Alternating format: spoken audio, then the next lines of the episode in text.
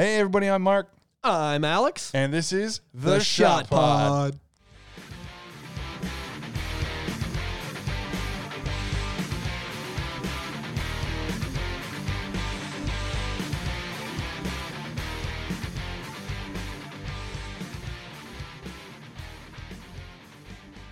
Excuse me, I'm just gonna pour two shots of vodka over here. I am the liquor rain. Yeah, anybody know where you can get a fucking drink around here? nah, good times, good times. Mark, how you doing, man? I am doing all right. How are you? Uh, Christmas spirit, bro. I don't know about you, but I hear That's the right. I hear the music in the Dollarama. I hear the the music in the. I was at the beer store before I came uh came up here tonight, so I could grab our beers for us. Yeah. and they're in there.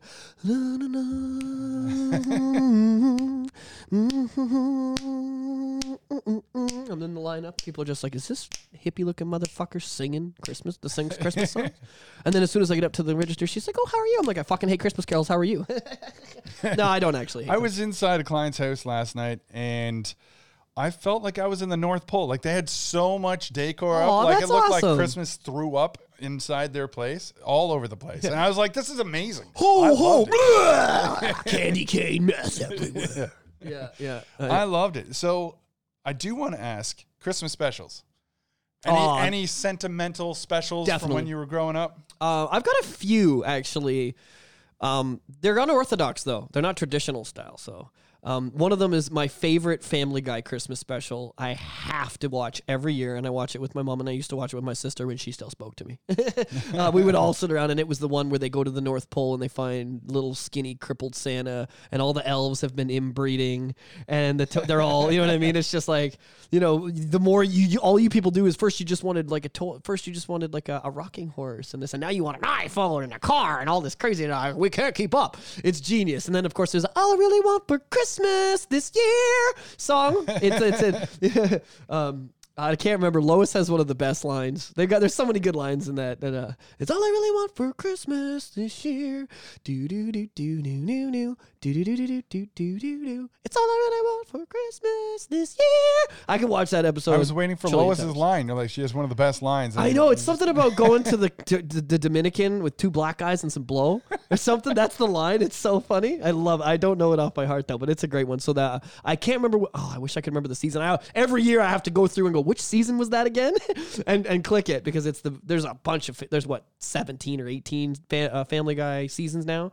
So there's lots of Christmas specials, but the one where Stewie and Brian, it, it's called Road to the North Pole is the name of the All right. episode, and it's I think it's a two parter maybe, and they go to um, the North Pole, and it's just it's just really I think it was a cool lesson. My sister was a young kid; she was like, uh, yeah, I'm a little fucked, seven or eight. When I first time I probably let her watch that, and it was just a good lesson to instill in her, like you know, which I probably would do to my own children if I end up pumping them out at some point.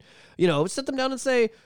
You know, don't want everything. You know what I mean? Because when I was a kid, we didn't get. And we it was like a couple gifts. You know, calm down. You know, we got a budget, motherfucker. Yeah. And whereas kids these days, it's just like they get everything. It's Yeah. nuts. So that's a one for me. Uh, you toss one at me now. What's a traditional one?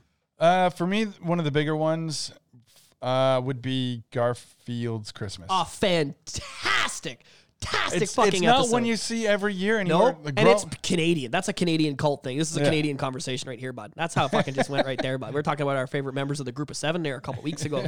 now we're talking. yeah. Yeah. So, I mean, the carols that were created in that were great. Everything uh, from Odie putting to, to rest, even Garfield putting to rest his feud with Odie. Yeah. And, and just kind of like, hey, I got you I love when they go to see the like- family on the farm. I love. I always loved the extended characters of Garfield that, that nobody knew about. Like the what's the little the little gray kitten that he hates. I don't remember. But either way, she's up there on the farm, and he's like, "Ah, motherfucking Kate, that cat." you know what I mean? But even he's like, gives her a gift at the end of it. Like, I, I do love that special. Garfield special is amazing. and the um the the fact that the adults who are still the kids in this story Yeah, yeah. are still like, "Hey, Dad, is it time to open presents yet?" it's like it's four o'clock in the morning. Uh, Charlie Brown Christmas. I mean, I don't. I'm not going to pretend I watch it every year, but it's one of those ones where, like, actually, I was just talking with a friend of mine the other day, and we were like, we should throw that on one night, and we're hanging out, you know, smoking some weed, just chilling out, because I do love the. It's it's all about the music. It's all about the music, and you know, So I want to talk about something. Uh, massive spoilers for anybody who hasn't watched the new Home Alone. If you haven't watched the new Home Alone, I'm one of them. uh, okay, well you might want to skip this part. I did. I did. I'm just gonna turn the podcast off here for myself. No, I saw this fucking hilarious meme with Macaulay Culkin, and, and it, it wasn't a meme. It was just um, he did an interview, I guess, recently, and someone's like, "Do you would you watch um, Home Alone if if if you were like, do you watch it? Have you ever watched?" And he's like, "Well, sometimes if I'm at a girl's yeah, house," yeah, and he's like, "Whatever gets their motor going." I was like, "Buddy, that that guy's game is so on par. just so much game, it's not even funny." So Home Alone 3 sucked. Home Alone 4 sucked. Home Alone 5 sucked. This one, Home Sweet Home Alone, I actually enjoyed a lot. It was written by John Hughes, who I believe wrote the first story. Is Donald Trump in it? No. Too bad. Too bad. and uh, this one puts the focus on the so-called criminals who aren't criminals in this. It's th- in this one, it's it's more so the spoiled little kid who's Ah, who's okay. the bad Did you? being. The Family Guy does the. Family, you sent it to me Oh yeah, today. yeah, yeah. hey, watch out for those cars. Oh, thanks, buddy. Oh, look, there's ice on the stairs. We better not go down there. Yeah, let's just not go down there. Hey, you guys! I have a pet tarantula. Shoots him right in the head. love it. Fucking love it. It's just like, yep, that's how it gets done. Yeah. All right, let's uh pack up this shit. So, Home Sweet Home Alone is actually kind of sad. Like it's it has uh, a depressing undertone to it. So the idea is, it's a couple, uh, a married man and woman who do have kids, but while their kids are out, they're listing the house for sale because the father doesn't have a job and they can't afford the house on a single salary. Who can these fucking days? Yeah.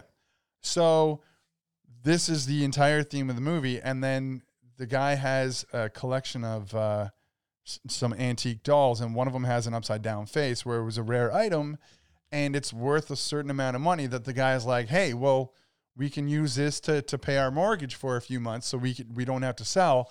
But this kid, uh, the kid of the movie doesn't necessarily take it, but they think that this kid Okay. took it. And every time they say, "Hey, we want to talk," they're too busy getting bombarded Yeah, by the yeah. ambush. Right. Kind of made So- me, kind of so made it's me a- think about something there. So it's a big giant misunderstanding that this movie is, but it's pretty But sad. classic pranks. The classic pranks are there, right? Classic pranks, and then like it gets Are they the- clever? Do you go, oh, Yeah, yeah. okay, good? Because Yeah. I, I don't know, like you said, Home Alone four. I remember watching like twenty minutes and be like, fuck, man, I could have wrote this while I was taking a shit with like high on acid. Like this is a horrible movie. yeah. Well, the the main characters are so likable. Um, I don't know the actor's name, but you remember Pete from Deadpool 2? Yes. the guy who just saw the ad and showed up, Yes. otherwise nicknamed Sugar Bear. so he's, he- excuse me, he's the guy in it, and Ellie Kemper, aka Erin, AKA Kimmy Schmidt.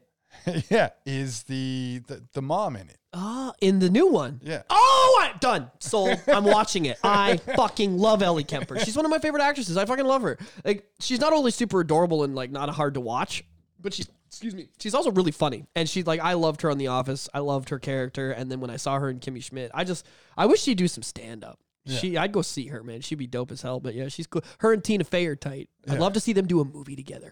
Tina Fey and Ellie Kemper starring in a movie together about two women crossing the country who hate each other. Yeah. Estranged sisters. So Home Sweet Home Alone got a lot of hate when it was first announced. Like, oh man, it's Like just everything. a reboot. Oh my god, it's just and it's like, okay, just just shut up and, and maybe see what it's about. And I've actually seen it twice now. Enjoyed it both times. It's it's rewatchable. Written by John Hughes. Has a lot of uh, similar uh, similar scores from uh, John Williams? Williams. Yeah, Yes. Star Wars guy. If anybody who doesn't know, Yeah. So it's it has a lot of the same mu- music as well as some some new. I was super excited last week. We didn't get sued for humming the Star Wars theme. I was like, because we made the joke that Disney would be on at the door. Um, oh, do you want to want to talk a little politics real quick at some point? Okay. Do you hear about all the Disney uh, executives that are on that are get that are, that step down like four or five? Not not ones that we know, not Kathleen or anybody like that, but I mean like you know people that no one knows their name because they're part of the whole Epstein trial thing. Oh no! Oh, I, I can that. show you on my phone later if you want a little conspiracy talk. So there's a big list that's out there of uh, everybody that's on this, you know, uh, Weinstein's rat list basically wants you know what I mean hey here's all the people who helped me molest these kids basically right that he's and the Disney company's listed on the docket and there's like five or six people that are like you know up and up in management that aren't like Kathleen Kennedy or the president or like the people that we know in the public eye Yeah. who just don't work there anymore and it's happening with other companies too so that's kind of interesting but yeah um backtrack to the Home Alone thing. Just- yeah, I think it's kind of fun. Disney, like the most, you know, it's the family company. I have Disney Plus, you know, like I'm just saying that it's just like, yeah, sorry about those kids. Uh, we're gonna the- fire these people. I promise. Behind the curtains of Di- Disney is always like the Evil. corrupt. and- Well, I mean, the- even back in the '50s, he was just like, "Wake me up when the Jews are gone." You know what I mean? Like that. That's the Family Guy joke with Walt Disney. Yeah. they wake him up and he's like, "Put me back to sleep." When he's super anti-Semitic, right? I just love that joke. Like he wasn't a nice guy. Oh, yeah, yeah. he started one of the coolest companies on the planet. had some of the most racist cartoons. But he's one of the worst years. people in history. You know what I mean? He's an innovative, horrible person. Yeah. But uh, anyways, I think that that whole thing's kind of interesting. I'm sitting here watching Disney Plus, and I'm just like, am I supporting this? like, is my eight dollars a month going to children disappearing? I'm starting to wonder. Fuck. then, then then you think of uh, all the other all the other adult undertones in like classics where like you had the the penis on the, the cover of the dude. the VHS video. I've watched a hundred videos on the subliminal messages in Disney. Yeah. naked written in the stars and Lion King. No, it was sex. Sex written in the stars. There's a couple of them actually. I've, I've and some of them I gone back and watched and went, oh shit, yeah. Actually, I like doing that now. I was watching Phantom Menace last night, and you know the scene where Padme's in the full get up, looking out the window, like ominously, like, but and, and then you can see the it's plugged in because her dress lights up and there's a plug. I actually paused and went, oh shit, it's legit and it's obvious. They did that plug is right there. I don't even remember what Tamara and I were watching. We were watching something, and I turned around and did the Yahoo! And she's like, "What are you doing?" I was like, "Remember Alex did, singing the Duel of the Fates?"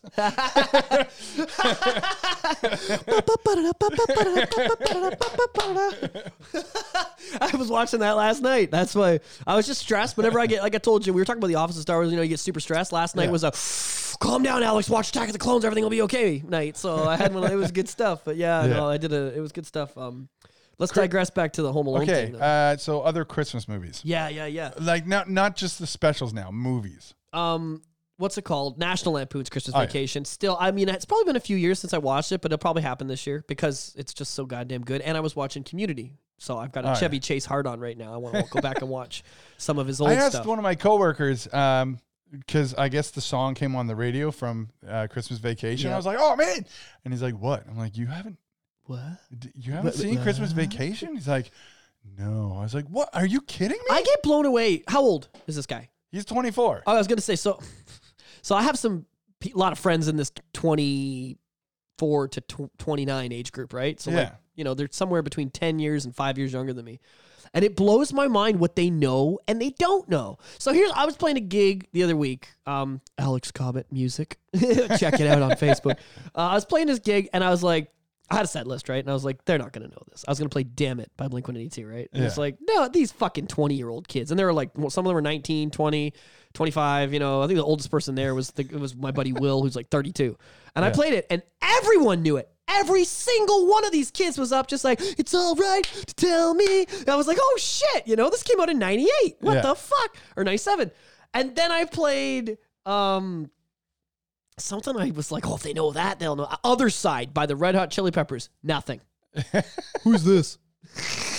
like So- I don't know what the rhyme or reason is, but kids in their twenties, like they know some of our shit and they connect with it. Like I think Star Wars is like that. Sonic, all my the kids these days because the movie came out Yeah. with with Carrey, Jim Carrey, and Ben Schwartz, and they're all like, "Oh, Jean-Ralphio and Jim Carrey are in the fucking Sonic movie," and so now they're on the Sonic bandwagon. But I tell them about, yo, did you guys know there was a Mario movie in the '90s with John Leguizamo? And they're like, "What?" You know, they don't know, right? And I'm like, "Yeah, Chris Pratt and all these other idiots doing this new Mario movie. It's not their first fucking rodeo, guys. This Yeah. is the second rodeo. I love it. So maybe they'll get it right. This is the second time because they sucked the first time. Anyways, and uh, now that you have Sonic and Detective Pikachu to pave the way for you, Nintendo, by all means, create an hour and a half long advertisement for your game system for me, please, and hire really, really rich actors to do it. Please, please, please do it. Well, they're just giving it more of a narrative. Perfect. And I can't wait for the Sonic 3 movie to come out and destroy all of it in the box office. Sonic 2 is coming out this March. Oh, um, the the woman who's voicing Tails. Oh yes, I can't remember her name. Oh, I should know this considering my nerdum, but I know Idris Elba. Colleen O'Shaughnessy. Nice. She's confirmed and all done. Oh, actually, the movie's Yeah. done. Apparently, the movie's done, and they're just CGIing it up and editing it right now. So she was known for Sonic the Hedgehog. Uh, oh, I guess because she was Tails' voice at the end. At the end for the last yeah, two lines. Uh, from Digimon, the movie, Hanazuki, Full of Treasures, The Avengers, Earth's Mightiest Heroes, Lego Scooby She's got a hell of a- Terror. Resume. Yeah. Um, okay, back to Christmas special stuff though. Um, So, because we're on that topic and I'm Talk, talking about uh, the Christmas vacation, when I was Oh, when when I was talking to my friend, I'm like, "You haven't seen it?" He's like, "No." I was like, "Your parents don't like you." Your parents don't love you. Yeah, I tell people that all the time. Because every everybody that I know who has a kid is all like, "Yeah, I've shown them Christmas Vacation." I'm like, "I've shown my kids Christmas Vacation." They all laugh at the cat getting electrocuted. There's a bunch. Oh man, I. oh, I remember watching that movie as like a. It's such a weird nostalgia when you watch it because you remember the first. I remember the first time certain scenes like hit me as a kid. Like, oh shit, you know what I mean? Like, I don't Yeah. know. When you're a kid, everything's a joke, and then you get a little older, and you're like, falling off the house would suck. Because I've been up there. I'm I'm 11 now, and I was helping Dad clean the eavestrough last week, and fuck me, that's a really like you know what I mean. It's kind of Yeah. funny to see. I just love that you know as I grew up, the movie meant different things to me, and now you know what I mean. It's it's pure nostalgia, but back then it was like, oh boy, maybe I'll have a real family like that one day. And then when people write new films, they're not always good. It's it's very hard to write a good story nowadays. Uh, I don't know if you saw the Christmas Chronicles on Netflix starring Kurt Russell as Santa Claus. That one was actually kind of cool. okay, no, I haven't seen it. It was it was pretty good. I haven't watched part two, which had his wife Goldie Mm-hmm. as Mrs. Claus. All right. But uh, but Daddy's Home too. Have you seen that? I'm a massive Mark Wahlberg fan. I've seen everything. Really, I love, love, love, love. Daddy's love, love. Home too is probably one of my now favorite Christmas. I'm not gay, but if I was, I think Marky Mark's my guy, man. Pain and Gain, uh, The Departed. Like he's just got so many movies that are like my top five movies of all time. Uh, Four Brothers. Like Marky And, Mark is and a Will killer. Ferrell and Mark Wahlberg. That combo. are, are great. Oh fuck, they comedic- should do Oh yeah. a whole series together, man. The other They'd be almost was as amazing. fire as Tina Fey and, and Ellie Kemper would be. God, we need to start writing movies. We need to start selling scripts, bro. You and me, we fucking on some here. Yeah. Um, other other specials. I'm trying to think. What about some TV shows that do Christmas specials? Like, do you have a specific Office Christmas special you love? And Oh yeah. enjoy So I more was than others. I was just watching the other day the Benihana Christmas. Season three Benihana Christmas. Oh, the That was season the three one, one. That was the one where he's I like, like, the Krampus one where or whatever his name where Bell Dwight. Snickle. Yeah, Dwight dresses up as the whatever. Impisho Admiral. Admirable. Yes. I love it. I love the it. uh, but the Benihana one is the one where Michael Scott gets dumped by Carol because he photoshops his face onto a photo of Oh, their their right. their ski va- his girlfriend's ski vacation with their ex husband. Yeah. And she's just like, okay, that's it. I'm out of here. And it's like, you walk out that door and we're done. And she's like, I know. And then she walks out. And then there's that there's that uh, talking head with Michael Scott where he's going on about his hoe. And then it's like, and then sometimes she becomes she she's your hoe, no mo. I love whenever Michael talks gangster. I just love whenever he's got to get the urban language out. It's so funny. It's like everybody, Christmas is canceled. It's like you can't cancel Christmas. What about New Year's? Sorry, Jesus, that your birthday party is so lame. Fuck, all to, I've seen that meme a hundred times this month when it's like you show up to the Christmas party and there's no DJ. Sorry, Jesus, but yeah. Or, you know, you show up to the work party and it's a potluck and no one brought anything. Or, Oh, and uh, another another good one is the one where Phyllis is Santa, oh, yes. and then and then what season? Five. five or six? No, five. It'd be five. Uh, yeah, I think it's five. Yeah. Best guess. So yeah, Phyllis uh, wants to be Santa, and then Michael Scott comes in, and then Phyllis for some reason goes to pitch at Jim, who allowed her to be Santa, and then she was like, "Don't make me call Bob." Why? What would Bob do? I- From she's like, Bob's refrigeration. Vance refrigeration. I've said too much, and then she Yeah. just and then He's she goes connected. away, and then Bob's connected to then the Michael mob. Scott says the very controversial thing in that episode where it's like nobody wants tranny Claus. And then pulls Kevin Malone or no tries to pull Ryan onto his lap saying come on I need this. And Jim's I like you this." can't you can't pull people onto your lap saying you need this. And then that show so what what I love is when Kevin Malone uh, goes to sit on his lap. There's actually bloopers, and they, they had Oh, such a yeah? hard time getting through that that he repeatedly had to sit on Steve Carell's lap. And he's not a light man. No, and every time Steve Carell's just like, "Oh my god, okay, what do you want for Christmas?" Well, I don't know. No one's ever asked me that before. Oh, that's a good Kevin voice. I'm gonna ask you to bust that out again. What would Kevin say in this situation? And you're gonna have to do that. I love it. Oh, okay. So I might have to watch a few Office Christmas specials from seasons three and five to recap. Pop goes the weasel. Um, and I'm gonna rewatch my Family Guy one that I always watch. Um, but there's one that just I stand, mean, you stands still- above for me. Hang on, it you stands still- above for me. You still haven't watched the Star Wars Christmas special. It's your own brand, dude. I know. I know. the Lego one that's on that Oh, now, the last okay last night I'm in I'm in bed and I'm like before bed I should watch the, the, the, the Christmas one and then I saw they had a Boba like Boba Fett special on like 20 minutes on how they and I was like yeah fuck that and I watched that instead because I was like so excited for the new Boba Fett show that comes out at the end of the month Yeah. I'm so excited um okay but top tier for me is the the critter Christmas from South Park where they're like that's just like one of the best episodes. Our lord and savior satan ho like i just love that. It was uh it's one of the classic like it's just because i remember the first time watching it and being like this is so cute and corny like and then when they just i'm like what are they gonna do with this? Like what are matt and trey gonna do to turn this around on me? I remember when it came out like I, that's one of the privileges of being a child of the 90s is that we got to experience watching south park and, and laughing at, at it is not the same as watching it as a young man in the 90s early 2000s and going what the fuck am i watching is this on tv is this on cable? They're gonna go to prison. They're gonna go they're like how did this get past uh what's the censors in the states called again the people that like monitor everything before it goes on television The FCC. the FCC. How did the FCC fucking let this go? That's it. Or for us, I think it's CRTC in Canada. They're the ones that get everything Yeah. and, then check it. Just nuts to me. Like Family Guy's another one, but yeah, I remember watching the Christmas Critter one, and then they're just like, "Oh, this is for this is so we can bring back the Antichrist." do you you know, and you're like, "What?" Do you I remember? Do you remember Kyle's Christmas song? It's hard to be a Jew Yeah. on Christmas. I know, but they drove the Jew jokes home with South Park so early on that Yeah. like I was I wasn't surprised, you know, the dreidel song and all that shit and then, hey, fuck you. Like they've just always milked the Kyle's Jewishness being a, a butt of the joke so much. But it blew my mind when they were like full on getting into Satanism and like taking Christians and saying, Hey, fuck you, we don't care about your holiday. Like, you know, because Christians Yeah. are the first ones to be like, It's Merry Christmas, not Happy Holidays. They're the first ones, right? So they're just basically like, Yeah, all you uptight motherfuckers, we're, we're coming for you. I love Matt and Trey for that, but I watch that almost every year. I definitely, it's 25 minutes. Like, you got to appreciate it. That's, I think that's the, my end of my list there of, of the Christmas ones. Um, oh, but so this being that we're talking about South Park right now, when it comes down to the Christmas specials, I love that they have. Streisand Vision. I mean, I love that they have the Christmas carols that you can actually download. Like as Ethan was growing up on my playlist, I had "It's Hard to Be a Jew on Christmas," or I had, uh, or had Cartman trying to sing. Are you "Oh Jewish? Holy You didn't Night." tell me? No.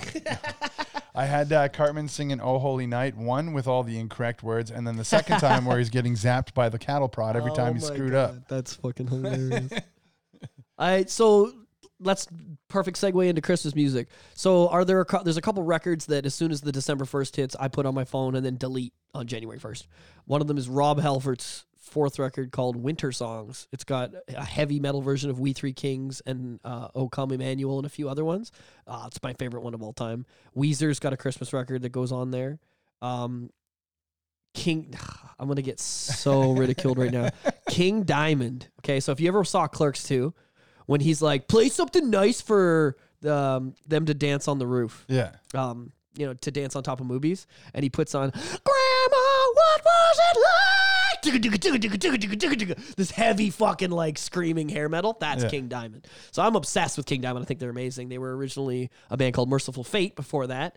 And then he left and started his own thing. And they have a Christmas record that's super scary, heavy metal style stuff, but still cute. I download that. Those are the four or five, I guess, that I do. And that's it.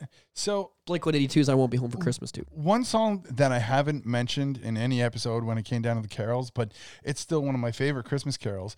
Uh, the Snow Miser, Heat Miser, which it has to do. Uh, th- there is an entire like stop animation special on the Snow Miser and Heat Miser, and Big Bad Voodoo Daddy did the the cover for the the theme song. It's I'm Mr. Snow Miser, I'm Mr. Cold, I'm Mr. Icicle, I'm need to hear Mr. Ten Below. But the Big Bad Voodoo Daddy band does it so amazing. Really? eh? Oh, it's so good, and it's just like the ultimate. Like you've got uh, trumpets, trombones, like do do do do Full band stuff. do do do do boom, and then then you have the piano. Staccato piano. Yeah, no sus so pedal. good. Yes, and uh, If one. you're wondering how to make a Christmas carol, you have you know the you, you have the the ching ching ching bells. You have those. You have staccato piano with no pedals used. So pop, pop, pop, pop, pop, pop, pop, pop, pop, pop, pop, pop, pop. stuff like you know. So it sounds like that. You know, with fifths or octaves only. You never Yeah. get into pretty chords. Okay, and you have no drums. You basically have like a kind of beat in the background that no one can hear, and then you get some horns involved, and then make everybody sing, and that's it. You've got a Christmas carol. It's not hard to write. We're in the middle of writing one right now. Yeah. The uh I never liked that Band Aid song, and Band Aid was the group of all those superstars that came Bro, I never liked any of that. Christmas time. Never liked it. No, I've never been a fan of any of that. Like, do you remember they did the song for 9/11 too? They had a Yeah. 9/11 fun song where like a bunch of like 30 or 40 celebrities got in there and But sang. it's funny on the Band Aid song. Fucking Michael Jackson was telling like three, three to five people, like, no, no, sing it like this. Like he was trying to help produce the song, and he's like, he's like, hey guys, sing it like this. And Can you talk like Michael Jackson when you imitate him for me, please? No, I can't. My I voice can't is too either. deep. Can anybody do a good Michael? Ja- anybody? There's no one in the room but us. But is anybody else here? Can they do a? Tamara, can you do a Michael Jackson impression? So tried to direct like three to five different singers like no sing it like this sing it like this they all ignored him and they sung there as well they should because like But when you everybody get that many egos in a room, yeah they're they're all their own pop stars in their their own right and uh, if you take their net worths, it's like you know what I mean. The guy with like you know Bono's gonna be in there like y'all fucking do what I say. Okay, I'm worth a billion dollars. Suck my dick. you know what I mean? And they're all what are they gonna? What are you gonna do? i never liked paul mccartney's christmas carol I thought you were just gonna say I never liked Paul Simply McCartney. having- it's a wonderful Christmas. But it's like in my head, every time I hear it, they, they have like that synth. So it's like bounce, bounce, bounce, bounce, bounce, bounce. bounce. It's like, hey, Paul McCartney, Hang on. this is what's called Ow, a, ow, ow, ow. a keyboard. Oh, cool. This is a keyboard. It makes synth sounds. Oh, really? Bounce, bounce, this is the bounce. first sound I heard, and this is the one I'm using. Boom, boom, boom, boom. That's amazing. I'm writing a song right now. All right. It's going to be Christmas. That sounds Christmassy, right? Boom, boom, boom, boom. Boom, boom, boom. Paul, Paul, I'm pressing record. This is this is fire. This is fire right here. gold. It's gold, Paul. A wonderful Christmas time. All right, I think I'm going. No, yeah. There's some Christmas. I got my limits with the Christmas shit. Like I'm listening to Rob Halford's Christmas, so What about uh, Bob and Doug McKenzie? Yeah, I like the funny love, Christmas stuff. I love that. They just have that one song. And because it's way older, anytime I show anybody on the first day of Christmas, my true love gave to me beer. I, I will admit I've got co- like comedy songs I keep during the year regularly, like um you know Everyday Normal Guy, the old by Jon Lajoie. I'm just a regular, everyday, normal guy. Nothing special about me, motherfucker. I'm just a regular, everyday, normal guy. When I go to the clubs, I wait in line, motherfucker. Like, I got that on there, and I've got like you know, "Asshole" by Denis Leary, like just some classic funny songs. You know, I do like, and some Pick a Destiny tunes. You know, like so I do have so I've got to get some Christmas comedy on there too, I guess. I won't be home for Christmas by Blink is a hilarious song about getting uh, arrested for beating up carolers on Christmas Eve and being sodomized while you're in jail. It's pretty fucking hilarious, but it is about Christmas, so I like that too. Oh, what is that one song that they have?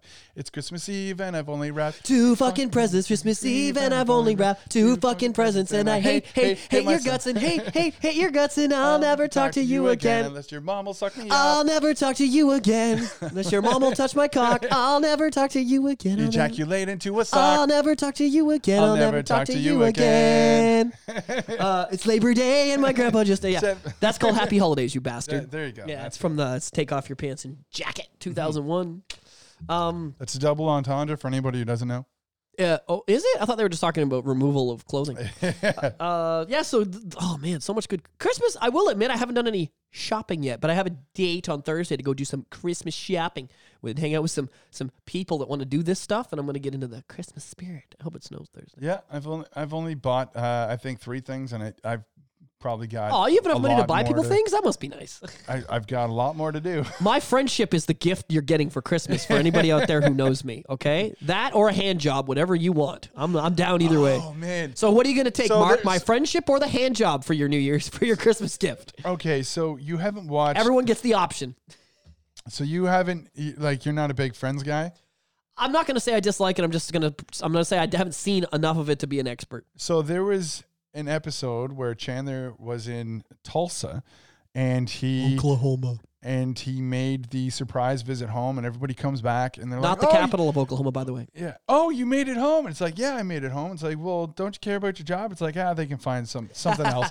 And it's like, oh, here are your presents, and it's and hands out a bunch of envelopes, and they open up the envelopes, and it's like, a donation has been made in your name to the Human Fund. And it's like, really? That's what you gave us? And then he looks at Joey and is like, last year for Christmas, you gave me a hug. You know what? yeah, I like that. That's a lot. That's fucking. I li- I can I can fuck with that. You know, last year you got a hug. This year you get an ass grab. You know, next year you might get a kiss. Calm down. That's another show that had some good Christmas specials. I might go check it. They're on. It's on Netflix. So I might check that out. Um. Okay, so want to get into this, this topic today's. Okay, so today's Today's special, I mean, topic. Sorry. Although we are going to talk a lot more about Christmas next week, and we might even be jamming. I mean, in the next what maybe next episode we'll jam a song. I think we'll jam a tune. yeah, I'm hoping so. we'll I'm do some rehearsal so. before the yeah. episode, and then we'll do it during the episode. Yeah, Okay, I'd be down. that's the down. goal. I'm down. It may, it may not go over well, but well, we're gonna we try. what we could do is we could kill the track, and then we'll do it, and as a second file. And if it's really bad, we'll just we'll we'll just do it again until we get one that's good, and then it'll just seem like Yeah. we're- hey, Oh, we'd like to guys are do this song. Bop it up it up, live song, everything is perfect. All right, thanks for listening. It'll come off like that, but we'll have done 500 takes of the Yeah. song. and it'll be like those typical internet viral videos. First try. First try. I will admit, when I'm cutting, like, I don't know about you, but every now and then, if I'm playing something really cool on guitar, I'll set my phone up, just put it in my story, be like, hey, look what I can do. hey, look what I can do. look what I can do. Um, so I'll do that. And uh, I will say the take. Take one, take two. And, I, and usually within four or five, I can do it if you actually, like, you know, think really hard. Just before, so it still segues into our subject today, which is school. Uh, you ever Not watch, the Nirvana song, although we do like the Nirvana That's song. an amazing song. You ever watch Saved by the Bell? Oh, buddy. Talking about my childhood. Okay. Talking about the 90s. Have you ever watched the new Saved by the Bell? No. No. No. It, so it's all, they have brought back the original cast, who are now all faculty of Bayside. Okay. Uh, well, except for Zach Morris, who's the governor. Okay. yeah, Jeez. pretty funny. But I mean, the Can't theme, the theme song from the '90s. When I wake up in the morning, my alarm gets off a warning. Yeah, and now it's sung. It's like a play on that with uh, a different beat made by Lil Yachty. Okay. and and when it comes on, it's got some of the same lyrics, but the way he sings it, I'm giving him the worst look right now. yeah, Do it's it. just- Imitate it. yeah, so it's when, when I wake up in the morning, my gets like it literally it literally sounds like that. No word of a lie. Like it it sounds special. It sounds special. They're like, and I'm you- not trying to knock anybody with a disability he or sounds anything. a- he sounds if a little you retarded. listen to this song, it sounds like he has a handicap. Oh, they got a retarded guy to sing the song. Maybe like Lil Yachty was mule kicked in the head at some point. well, there's some rappers out there that have taken some bullets to the face and they're kind of like rap on the side of their mouth, and they're making shit like uh, this this Conway Still something better or than other. Lil Yachty. yeah, and there's like, yeah, it's a thing. And 50 Cent had a whole fuck career based on I got shot nine times and one of them was in the face. you know what I mean? So he he he prided translation, I got shot nine times and one of them was in the face. if you didn't catch that, but either way, um, I can respect anybody that's uh that's willing to take something that they everybody knows kind of sounds bad and put it out there anyway. is that what the shot pot is? Is that what this is? We just don't know it's horrible. There you go. baby. that's what we're doing. Oh, uh, just before we get into the school talk, I do want to ask: Have you watched Hawkeye yet? Oh, okay. It's Three- on. Uh, it's on my. It's on the list. I Three- haven't. There are three episodes online. So when I was asking my boss if he'd watch it, whatever, he's uh, I was I like, well, love. they're they're love Jeremy Renner, and I'm so excited. He's probably one of my favorite Avengers, and the scene where he sacrificed. Spoilers. Um, Scarlet or Scarlett Johansson. And she dies. Like that's one of my favorite scenes in all of the Avengers movies of all time. Yeah. And I think that when he got up in the lake with the stone, I just love his acting. He's one of my favorite actors of all time. Like he's, and I think he carried Endgame because it was so cliche. I was, he had the, the glove when the Well, building blew up. He carried that whole fucking movie. He came back and he was crying because ScarJo died. He had to tell them he was he she was, didn't make it. He was one of the stars because he wasn't in Infinity War. Like everybody's like, "Where's Hawkeye?" And it's like, "Oh, he's got his own arc Yeah, coming up." Yeah, no, I, I think he carried Endgame because I did like Endgame, but I, would- I was so interested in him, and then he got to hold the glove Well, in the I end mean, and he, everything. he was the star, right? He was the opening scene. His yeah, family. yeah, the opening scene with the archery. He Yeah. was teaching his little girl archery, and she just poof, disappears. Amazing. Yeah. no, no, I'm a huge Renner fan, so I think he's going to kill this. I think it's going to be better than a Falcon and Winter Soldier, which I think is so far the best thing they've put out uh, TV wise since you know. Okay, Endgame. so Hawkeye, amazing, but what they're doing with it is they're they're setting up the new characters so much. Kate Bishop. The little girl. Yeah, Okay, that he's training. yeah. Yeah, I have an So idea. so idea. Kate Bishop because this will kind of She gonna set take over? Marvel in the way for a Young Avengers story, which is all right, but I mean, Sorry, guys, you're not Teen Titans, but good try. but you get to see her go through Hawkeye's entire quiver of trick arrows. So it is amazing. I'm hard now. Thanks a lot. Fuck. I can't wait to watch Is this. that what's poking me? Fuck. yeah, Jesus table small, or is it actually rather big? Anyways, no, it's uh, I'm I, I'm excited for it. Um, but I'm in a, I'm in this I'm a weird dude where like two ep- last when I first checked there was only two episodes out. There's three episodes now. So I think once and the they're fourth- each 50 minutes. So Which it's is not lots. like, yeah, Yeah, it's yeah, not yeah. like the 20 minutes. but I want to give it the right. I haven't even seen Shang Chi, Shang Chi yet. I'm so sorry. You haven't fucking watched it. Come on, watch it. What the What's wrong with me? I pay eight dollars a month for nothing. fuck? no, I pay eight dollars a month so they can traffic children. Anyways, yeah. no jokes, jokes. It's a serious topic. I'm not joking. But either way, um, I do. I just. I'll be honest.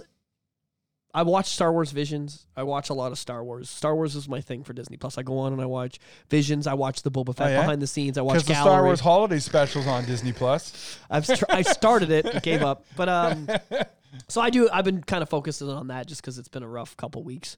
Um, not rough, just like it financial. It's Busy. Christmas time. Everybody's Just fucking busy. financially strapped. So I'm like, I go home and I just want to watch something where I can like not think about how fucking stressed I am for an Yeah. hour. Oh, yeah. And that's just Natalie Portman shaking her ass in that white outfit for me in Attack of the Clones. Pot pot pot pot- pot Okay, so school, holidays in school. So I love Christmas and all the things we did in school for it. Christmas concerts uh, in grade six, seven, or eight. One of those years, I put on green tights and played Kermit.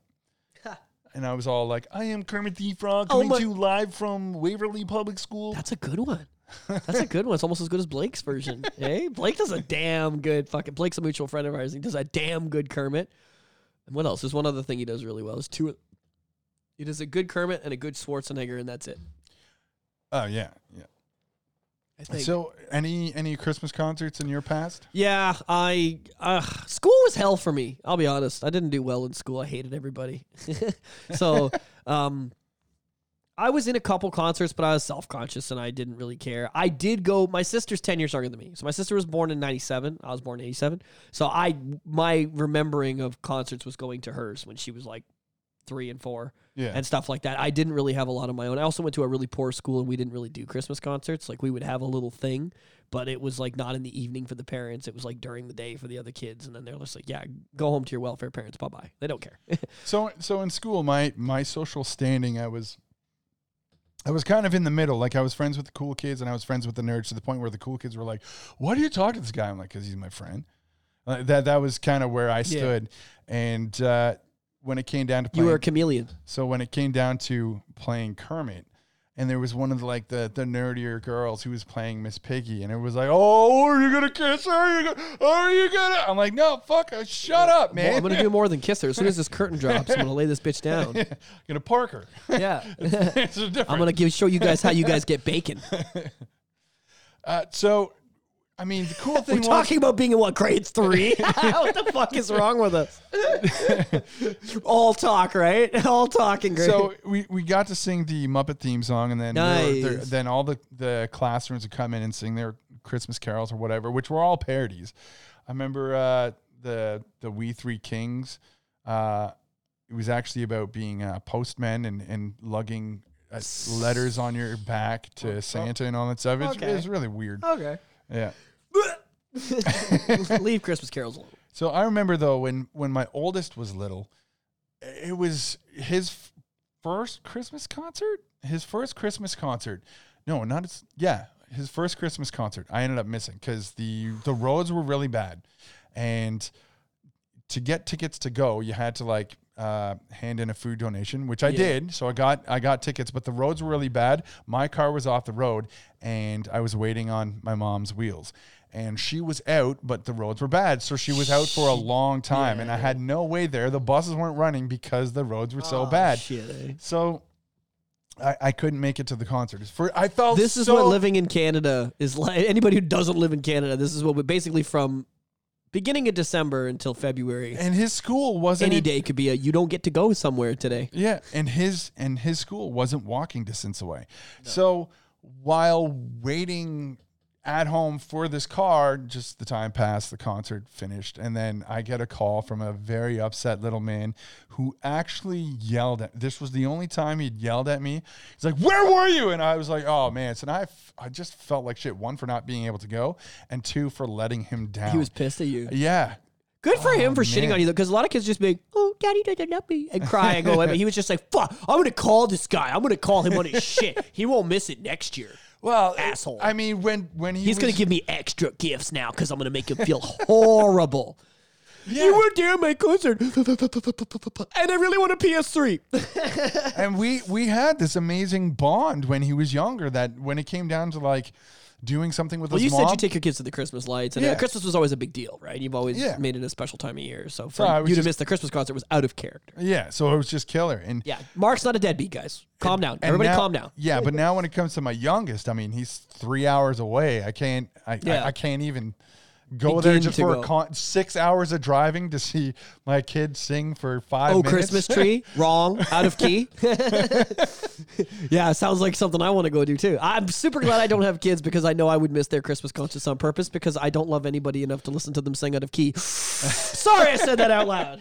so so the following year the following year my so my kid's second christmas concert it was You were there early with double donations. I was there early. And fucking it- right. for Craft some- dinner and for some soup. fucking stupid reason, it was during the day. So I'm at work. Okay. So I'm at work and, and I'd like booked off a couple hours, like a couple hours. That's break, actually smart. So I I, like could that. go. So I could go to the concert. So I bu- book off a couple hours. I go to the concert. I see my kid's class come out. I'm like, all right, all right. My kid's not there. Now I'm just a grown up at a kid's concert with no with reason to be there. What the fuck? What happened? So I so Was he sick? That's what I wanted. So I drove over to his mom's place, knocking on the door. She answered. I'm like, "What the, what He- the hell?" He's not there. yeah, and sh- he's like, "Oh, he didn't go to school today." I was like, No, if you you, didn't like a text, not a call, Yeah, nothing." ooh, I bitch move. booked work off for this. Communication. I didn't think you wanted to go. Why? Because I missed last year. What? Communication is key, kids. That was that's so low, any- bro. That's so, low. So I was That's some baby mama duper- drama. So I was super duper pissed, super frustrated, and then she's like, "Well, do you want to see him?" So he put on what he would have been wearing. Oh, and he did it. Uh, no, it was a Santa hat and Santa beard, and he came to the door in uh, a beater and boxers, wearing Santa beard and Santa hat. Aw. and he saw he saw he just wanted to show me. He was so excited, and I saw him. I'm like, "All right, all right. Well, at least I got I'm to sorry. see you." I'm sorry. I want kids so bad right now. I'm. Why do you do this to me? See, I have, I've managed to get 35 years, 34 years without without having kids, but fuck, man. Every every time I see people's kids now, I'm getting to this stage where I'm just like, oh, it's fucking hilarious. I was talking about Christmas concerts. That sounds. I mean, I remember my sister was like, she did a couple of them, and she's like so adorable. They go up there and they just suck. They just suck. But you're like, There's- oh, you're so cute at sucking. I mean, there there are some hard. So for the battles that I've had to go through for to to just get access to my kids, And one client at work that uh, that we do a disinfect for every week is a woman's shelter. He's not uh, a doctor, by the way. He's he's he's a, he cleans buildings. So anybody Yeah. who thinks that he's disinfecting somebody's genitals, that's not No. what's happening. That's No, what I pictured not- personally. That's not, I- that's not happening. but so he's cleaning buildings. It's less sexual than you think. So I've been out disinfecting a woman's shelter weekly, and That sounds was- like a horrible job. My mom was uh my mom used to do cl- work for a cleaning company too, and they also did like a big shelter that had like 18 rooms or some shit. And the stories she would tell me. Yeah, there there are some interesting times, and there was just, just this one time that I was just you could hear a kid screaming, "I want my dad!" And I was like, "Oh my god, I don't know if I could, I don't know if I could do this right now." Like it was hard. Oh my god. That's rough, bro. Fuck, Yeah. I don't wish that on a lot of people. No, um, I don't want to get too personal, but uh, Christmas was a massive part of why my dad and I, our relationship fell apart, was because Christmas was just such a hassle with the two families. You know, my mom's family and the step and the, and the, my real dad's family, and then stepdad was come stepping in.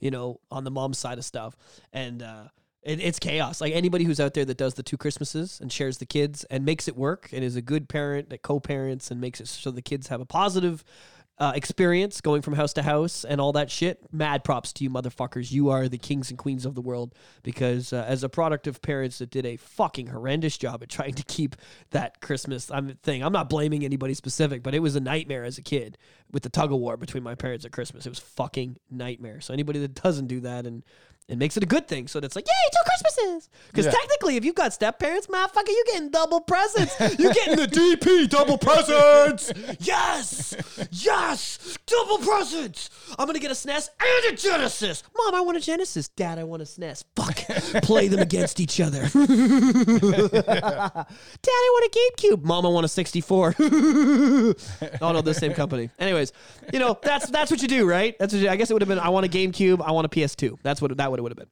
Um. Anyways, so if you make that work, props to you. And if you don't make that work, then you're pretty much like everybody else. So somebody that used to make my uh, my mom's time easier around Christmas was was my aunt, my dad's sister. So my dad passed when I was younger, and so we had a very close relationship with my aunt.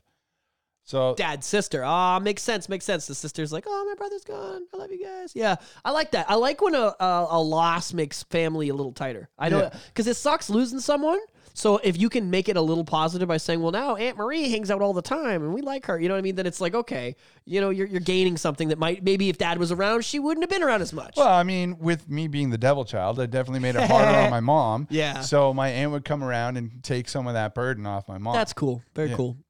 so we had many Christmases with my aunt come on over, and, and like we never slept when it came to Christmas. Like it, it was like, oh uh, shit, somebody's coming downstairs. Could be Santa. Pretend to pretend to sleep. And then as soon as we heard the door close, we come to. Not, not not come to. We just open our eyes and our stockings are full there. And it's like sweet. So we just get up, close the door, open our like oh, take everything out of our stockings, play with that. And then my aunt, who was an early bird, would always get up around 6 a.m. be like, Oh, you're awake. Okay, let's watch some Christmas stuff together until Yeah. until your family wakes up. Yeah, okay. I think that's pretty cool Christmas morning to have stuff on TV, like put the TV on and just have like specials going or music going or whatever. Um, that's kind of a cool thing. I, th- I think that people that kind of treat Christmas traditionally, it's healthy for the kids. You know what I mean? It really is. Even as an adult, like when I was when I was married to my ex-wife, we'd go over to her parents' place and they were like they had a fireplace and the music was on. Like it was like super traditional, you know. Yeah. I like that. I think it's it instills some values in kids that they don't fucking get instilled in them these days. You know what I mean? And like some tradition. Like these days it's just all traditions out the window.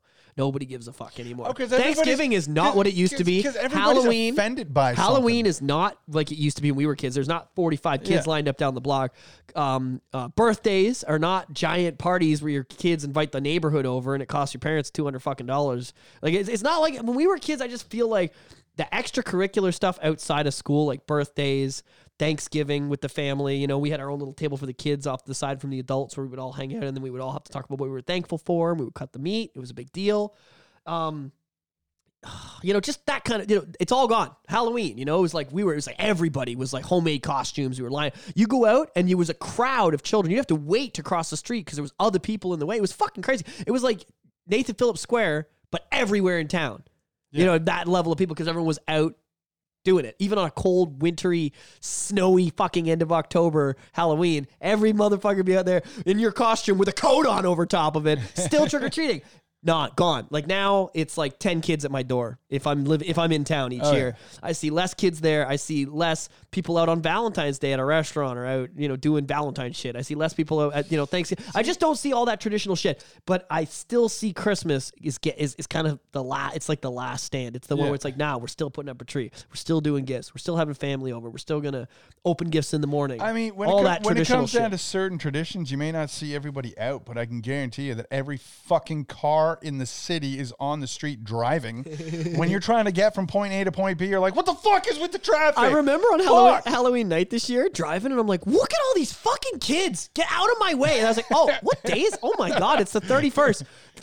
Have fun, kids. but I was literally honking at kids, like, get off the road. 10 minutes, I was like, oh yeah, it's Halloween tonight. I'm such an adult, I forgot. it's so fucking funny. If I had kids, I would have known, but I didn't. I was like, it's just another day for me to get through. I'd already gotten dressed up and hammered the weekend before. Because when you're an adult, you do the Saturday Halloween party, recover Sunday, and then it's back to regular adulting Monday. Yeah. If Halloween falls on a Tuesday, no fucks to give. Yeah. Okay, so I mean, we got to get to school. We can talk more about Christmas. Uh, Next week's going to be the big Christmas special for sure. Yeah, that makes sense. Yeah, next week will be. But as far as Christmas. so we talked about um, Christmas concerts at school.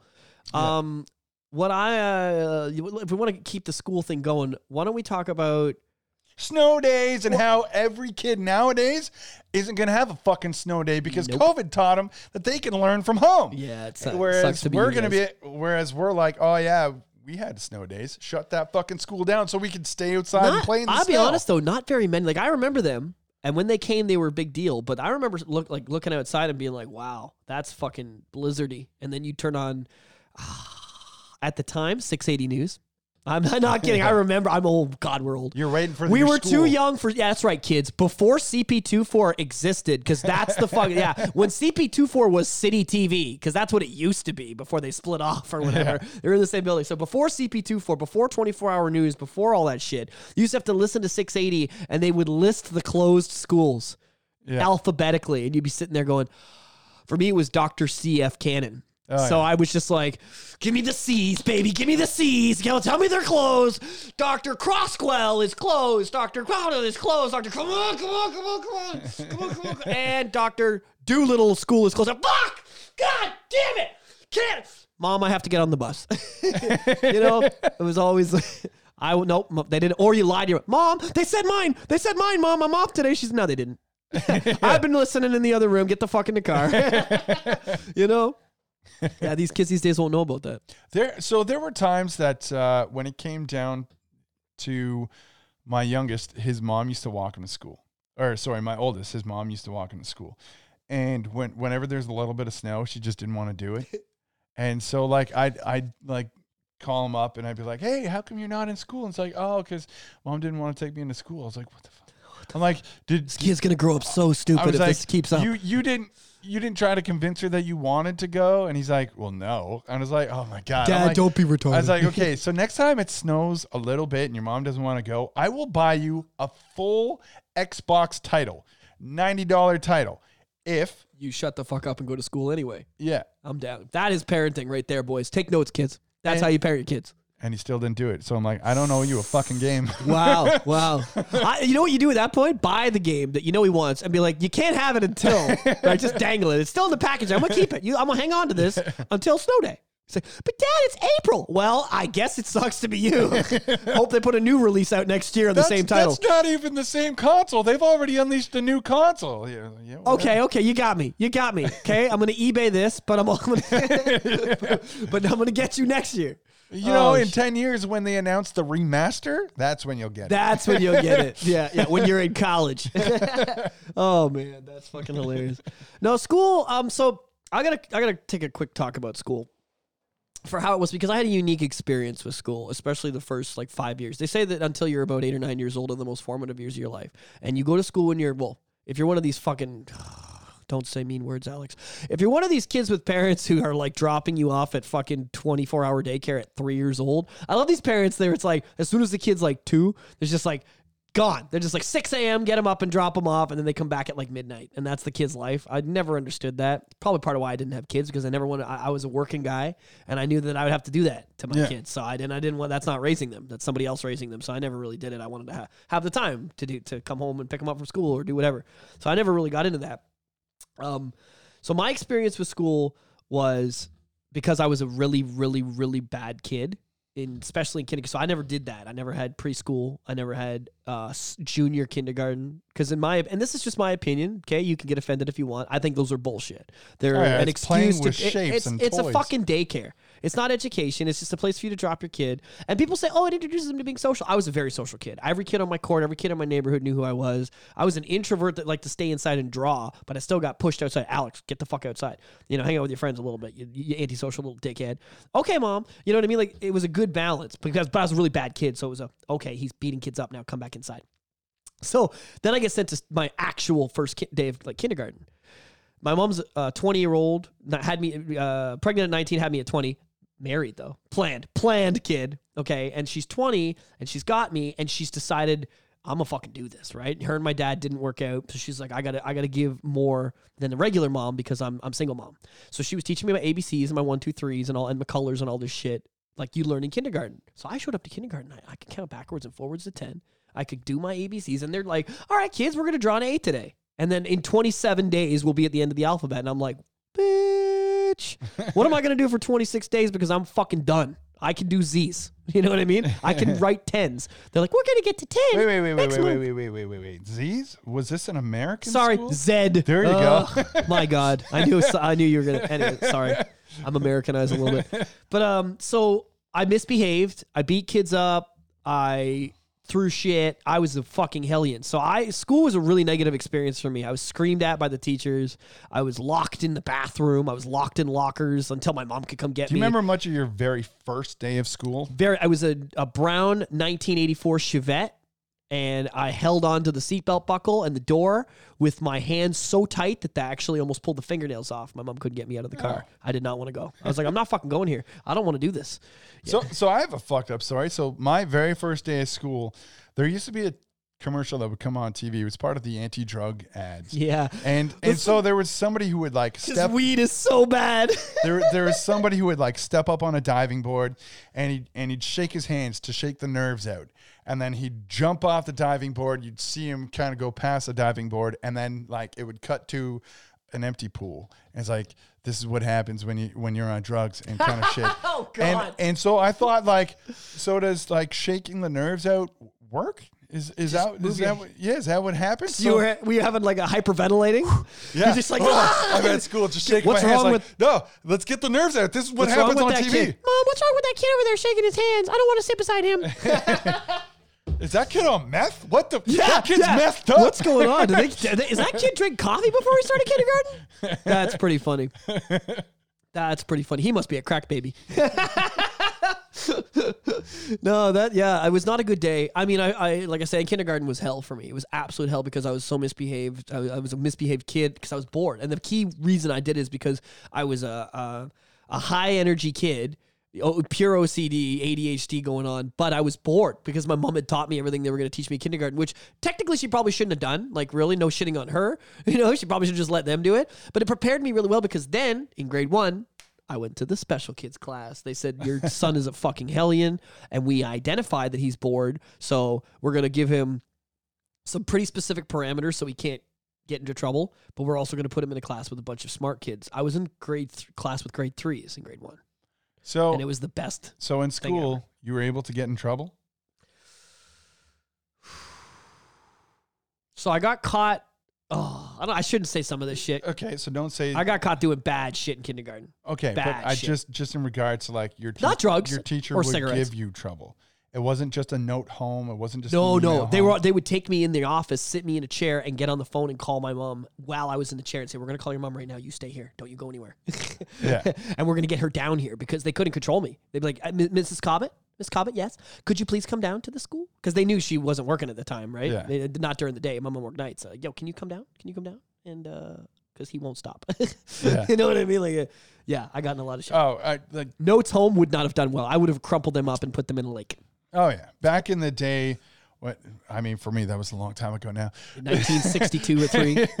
In elementary school, like our, our teachers yelled, like it was. It was I very hit. fucking. like, buddy. I got hit. shit. I remember getting a couple backhands. Great, yeah, I remember it. You know, it was a little like holy shit. Yeah, like I mean, we were on the tail end of that, but like late '80s, early '90s, teachers could still fucking raise a hand and say, "You fucking want one," and and and you had to say no. Like, you know, I remember seeing a kid throw a desk at a teacher, and the teacher threw the desk back when I was a kid. So yeah. Yeah, back in the day, and now it's just like a letter. Or I've actually got a friend of mine who's a teacher. Um, she teaches pretty young kids, but she's our age. Like she's an and and this dude, kids will come up and be like, "I'm gonna fucking find you and kill you at your house," and, Yeah. and they can't. They, they literally have to be like, "That's all." They have to be Cartman's mom. Oh, that's nice, sweetie. Like, they- would you like more cheesy poofs? Like they can't do anything except tell tell the parents. If they do absolutely fucking anything, if they even talk to the kid, can you not do that? The kid will run. Oh my god, my teacher's yelling at me, and then the te- parents show up to the school. Like these days, the parents show up to the school. They're like, oh, what the fuck are you saying to my kid? Like, whereas with our parents gave the teachers the benefit of the doubt. They're like, oh, my kid's a fuck up. I know. You know what I mean? But now it's like, how dare you speak to my child that way? Like, I would not want to be a teacher these days. Mad props to anybody in the Oh, yeah. elementary school Yeah. system right now. You're fucking saints. You are the first line workers. You are the heroes Were you ever bullied? massively. Um, I Like- would s- not grade one and two because in kindergarten, grade one and two, I was the hellion kid. There Yeah. wasn't a lot of bullying. I was the bully, but by the time grade three hit, I was the skinny little blonde kid that everybody could fuck with because I was smaller than everybody. Yeah. That was when I became oh, he's tiny and mouthy. Get him. Did you? Did your mom stick up for you when it came to bullying? I could tell stories. I'll never forget this as long as I live, man. Oh my. Okay, so I'm at Cannon, and I don't. You know, it's just one of those days when everyone's fucking with you. There was ten kids in a circle around me, beating the shit out of me. Yeah. I was in. A, I was at the, on my hands. I was on my curled up fetal, and they're all kicking me, kicking dirt on me, kicking me with their shoes, throwing rocks at me, pulling at my fucking hair, like wracking me. Yeah. And my mom decided to show up for that lunch period to take me for lunch one day. She was just bored, walked from home, and I'll never forget her grabbing me by the hand and like like I was probably in grade three or two, like it was before I was 10. And I was a small kid. I was like 75, 70, 60 pounds soaking wet. And she just like picked me up, picked me up by the hand, scooped me up away from the kids, and then just left with me and went, You're not going to school for the rest of today and maybe tomorrow. Because it was just, kids wanted to fuck me that day. It's like, Hey, look at that faggot with long hair. Let's go get him. You know, it's just that day. I don't know. Maybe I said something they didn't like or I wore uh, a shirt they didn't like. But yeah, I was getting fucked up. And then, yeah, Yeah. so I, I definitely had my mom save me from bullies. But then, luckily, my mom got with this, my stepdad, who she had my sister with, and he was he was a like a, a Satan's choice guy. he was like rocking with the choice, so he showed me how to throw hands. And uh, now nobody fucks with crazy bipolar Alex. But back in that day, I'd say up until grade six, I got the shit kicked out of me on the weekly, Yeah. not daily, but the weekly. So I- what about you? In elementary school, I wasn't bullied so much. The um, High school? In high school, yes, but in elementary, We'll get to high school. But in elementary school, I mean, in case you hadn't noticed, I have a weirdly shaped big head. And What? that wait a minute. Wait a minute. Show me this head. Show me this weird head.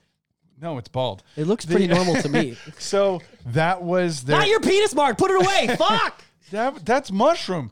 The- so, uh, but when it came to elementary school, that was ammunition. So, uh, like, there were times that I would run home at lunch bawling, like, Mom, I was a girly looking kid. Mom, the, little, the kids so are making fun of my head. My blah, blah, I don't head. feel good. I don't feel good. I don't feel good.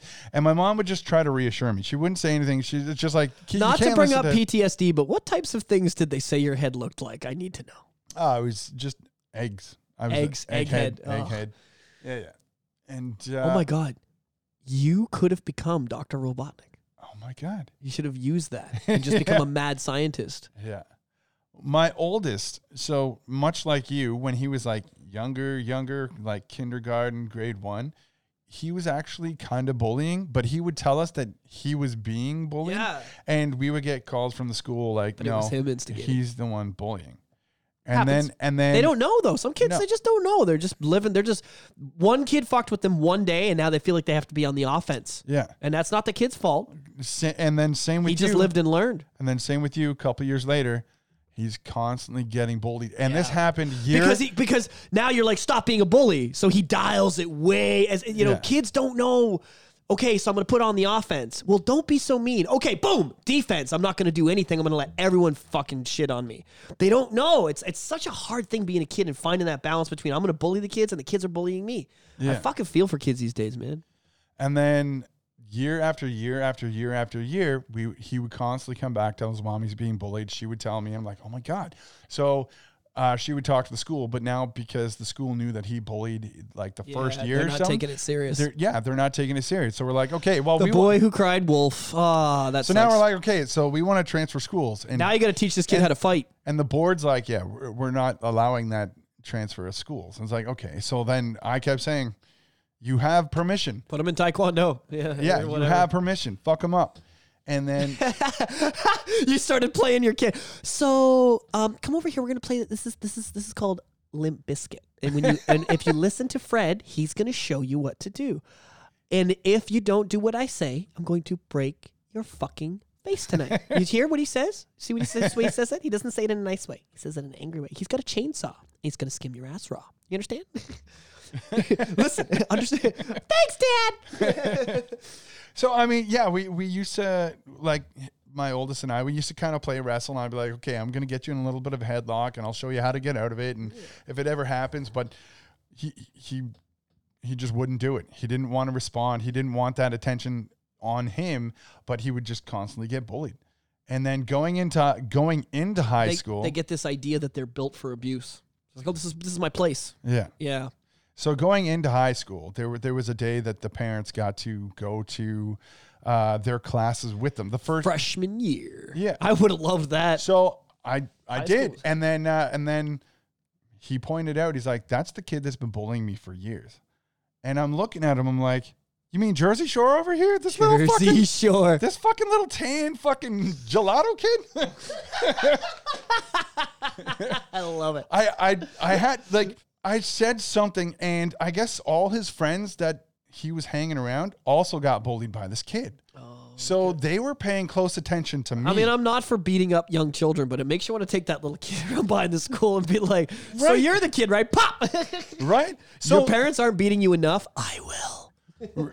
right? So my comments alone had everybody paying attention to me as as I was like taking their fear away by putting this kind of image in their head, like, oh, okay, yeah, oh, yeah, and it and it worked. And Nice. so one of the bigger things of going from elementary school to high school is everybody gets split up in high school. You can have your clique of friends in elementary school, but once you go to high you're school, different classes so many stuff. different English classes, math classes, everything that all everybody. And if you go to a big high school that's regional where a bunch of other elementary schools get fed into it, then it really happens. Yeah. See, for me, going to the small school Donovan in the East Oshawa, it was mostly the local uh, elementary. So everybody had their clique still, and there wasn't a lot of separation because there was only five or six hundred kids in the whole school. yeah, Then when I got transferred over to Whitby when my parents split up, we're talking two thousand kids in the school, and then it's like, yeah, good luck finding your buddy. Yeah. Good fucking luck. So this kid didn't bully my kid, even though he had some of the same classes, because now he didn't have his clique with him. Interesting. It's true, and it's it's uh when you don't have that backup, right? It's, Yo, look at this kid. Yeah, hey, hey, Taylor's picking on a kid. Everybody, come over. Let's, you know what I mean? Like it's Yeah. it's a group effort, right? You get that kid, and that's what my parents would teach me is uh, the what's the conquer and divide. Like Yeah. my stepdad, although we don't have we don't talk at all, he definitely instilled into me the conquer and divide. It's like, oh, so what you find you find the one kid that seems to be the leader, and you wreck him. You know what I mean? Yeah. That's all. You, and you, you you go and you fight him. He's he might hand you your ass. I don't care if he's big. I remember going like, but he's like 150 pounds, and he's like, I don't care. You take a swing and you let him own you because then he's just gonna know you're more you're more effort than the other kids. Even you know what I mean? Even though Yeah. you might get your asses handed to you, people are gonna be like, he stands up for himself. You're not worth the trouble. Yeah. It's a good lesson. You know, it's a hard lesson. So my bully story in high school, um, I. Okay, so I've in a couple past, or a few episodes past, I talked about my teen years and being nicknamed a certain thing and all that stuff. So when I was in, uh, so I've gone to two high schools. When I was in McLaughlin, I wasn't bullied. It was typically uh, the school that everybody from my elementary school went to, and then uh, I was kind of an outcast there, and that's where I ended up meeting some punk friends and kind of going towards The punk. music stuff, right? Yeah. Yeah. yeah, yeah, I will admit, high school, as much as I hated it, huge in helping with my music stuff. Yeah. And then I, was. then I was transferred to O'Neill, and I went to O'Neill for two years. And at O'Neill, That's on Simcoe, right? The uh, hospital. it's on Mary. Yeah, I guess Simcoe slash Mary. Yeah, it's yeah. Mary, yeah, by the hospital. It's the hospital school. Yeah. That's where my sister went to. So I ended up going to O'Neill. So at O'Neill, uh, not being around anybody I knew, Separated from your clique. yeah, I ended up uh, ended up meeting some of the the punks or whatever at O'Neill uh, that knew people that I knew. But for the most part, I was alone at O'Neill, which I mean, it kind of sucked because Okay, let's talk about being alone in high school, though. What does that entail? That entails, did you bus it or walk? I got a ride in and then I walked home. Okay, so you're going into school alone. So you're in, you go to your locker, and now you're going to your first classes, right? Yeah. And for me, we had the tap class. I don't know if you remember tap or whatever. We had like a homeroom, right, in high Yeah, yeah, school. yeah, yeah. That was the only relief I got. Was was when we were doing that because everybody was it was like 20 minutes of the day where everybody was like getting organized or whatever and everybody would find those little cliques of people that you're talking about and, Yeah. but once when you're in class is when it was a fucking nightmare because i would just go sit in the back i was the back row guy you know what i mean and i was pretty smart so i could just kind of stay quiet and pay attention to a minimal amount of shit and still pass but Yeah. even that wasn't enough people they just see they're just like ah look at egghead or ah look at the hippie motherfucker Yeah. let, let's get him you know So I brought up uh, my the te- teen years where I mentioned that I had a nickname and all that stuff for a reason. And the reason I brought that up was because I'd mentioned in a story. I got to a point where my where my grandma passed away, and I came to a realization that I was hanging out with a bunch of friends that were making fun of me instead of seeing my family who ended up passing away, and I and I didn't get to s- see my grandma. So that actually changed me and gave me more of a backbone, which I'll give you some perspective too. Like, Yeah. What am I wasting my time with these faggots for when I got uh, you know bigger and better things so I could it, be doing? It helped me uh, at O'Neill. So at O'Neill, when I was getting bullied, uh, one of my English classes, I was getting bullied by somebody that I'd known for for years because uh, when I was on a softball team, this kid was actually on the softball team, and I guess he didn't remember that. He didn't remember me, so he's just picking on me, and uh, he was he was calling me. Uh, he kept calling me Dick Lips for some reason. Oh, that's a Blink One Eighty Two song called Dick Lips. Yeah. it's actually a hilarious song. Um, it's about uh voyeuring, like being a voyeur, like watching a girl change when you're Yeah. not supposed to. It's hilarious. But yeah, I don't think that's what he was referencing. No. So this guy just kept calling me dick lips and, and the class would laugh. And this this would happen for months. I just kind of ignored. I'd kind of I just ignored. It. I'd ignored it. I'd ignore it. And then my English teacher started getting in on it and was bullying me too. And he was saying shit to me too. So then I said something back to the teacher and he's like, All right, uh, after class, you're staying behind. I was like, All right, cool. So this this teacher was also a jock. So this teacher loved Oh god. loved to play hockey. And he would leave from school, from his job, Yeah. to go play hockey. And so he held me behind one time, and Diggle Snipe Shelly there, boys. Top shelf boys where the fucking peanut butter goes, eh? Well, fuck so yeah. he would he would say like he would just comment on me talking back. I'm like, well, if I'm being bullied in class, you're not allowed to join in. And he's like, well, it's my class. I can do whatever. I'm like, no, no, no. You can't fucking join in. And uh, I looked at his hockey stick. I'm like, that, that's your hockey stick? Do you want me to smash the fuck out of your skull with it? Oh, you fucking went at the teacher. Good. I'm, I've done Yeah. it too. I've got Yeah. some stories like this. And the next week, I like I can't confirm or deny that he transferred because of me, but the next week he moved to Kingston. so you might have set him off into a, you know what? That's the straw. I'm out. Moving to Kingston. Yeah. Or maybe he's just like, you know, I fucked up so big right there that even if even if I did try to spin myself as the good guy, I come out as the villain. So yeah. Um, So hang on. Okay. So this other kid, this other jock, it got to the point where we ended up with uh, because the following week he went to Kingston, uh, the teacher, and so this other kid, we we ended up with uh, substitute teachers and all that stuff. And sometimes the teacher would leave the class or have to go talk to the office or whatever. And then this kid would just keep going. Just go, And oh. just, oh, the hey, minute, lips, blah, blah, the- blah, blah. yeah, the minute that, oh, buddy, I And- feel you. And the class would laugh and the class would laugh. And finally, I just chimed in. I was like, hey, Justin, yes, I name dropped this guy. I'm not saying his last name. I was just like, hey, Justin, would you mind shutting your dick mouth up? I can smell the stank of penis coming off your breath. Just shut up. And everybody laughed at him. Right.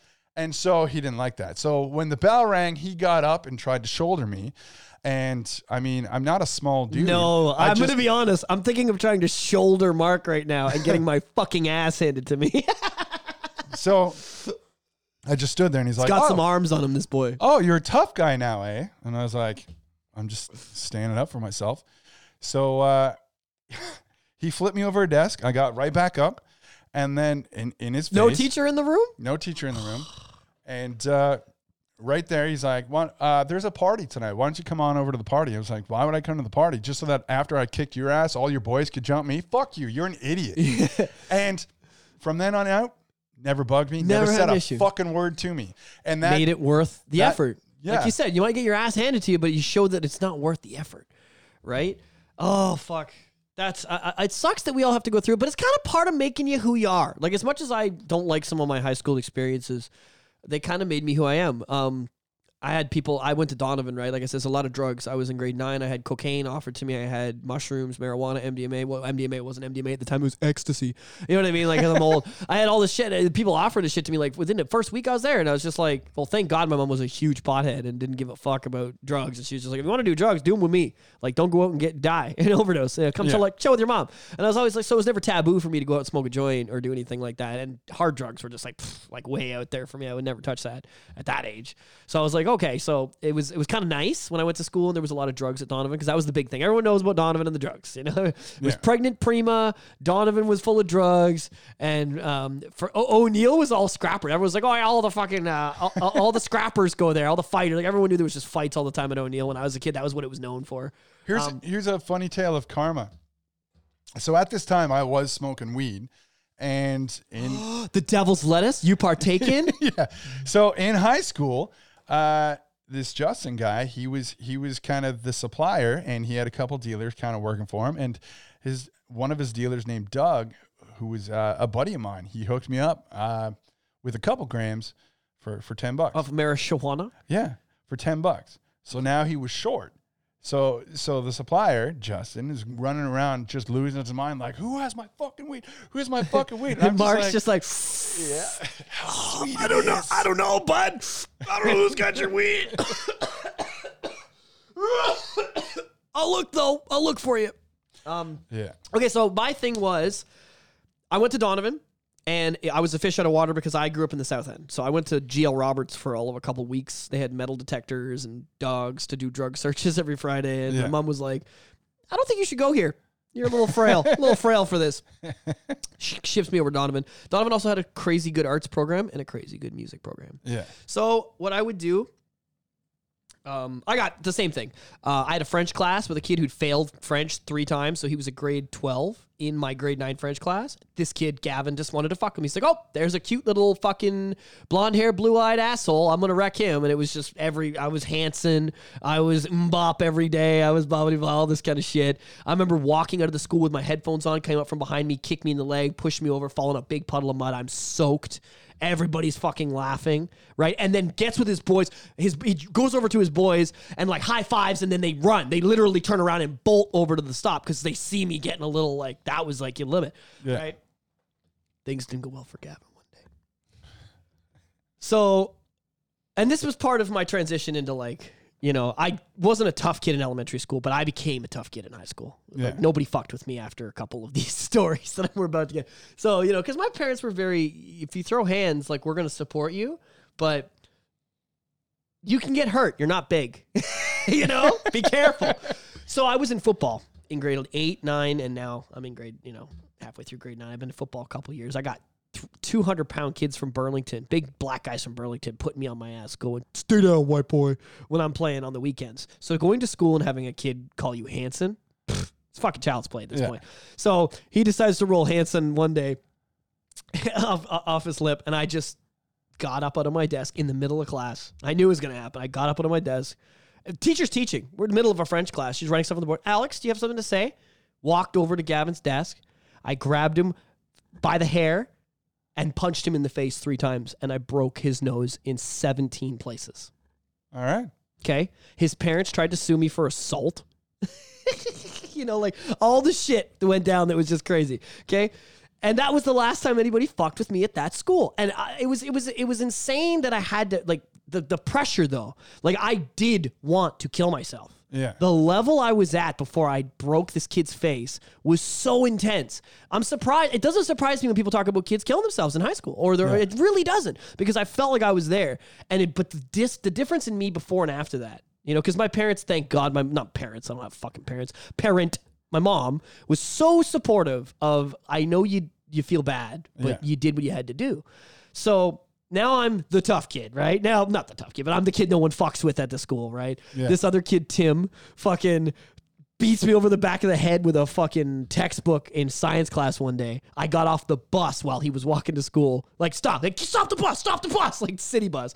Get off, one knee on each shoulder in the middle of Harmony Road. That kid's nose was in several pieces too. People just knew I was that kid. Oh, you want to talk about Alex? He'll get off the bus and find you the next day. That's how I was, right? Not to be fucked with. That skinny little 95 pound kid will kill you. Yeah. Then my parents, stepdad, mom split up.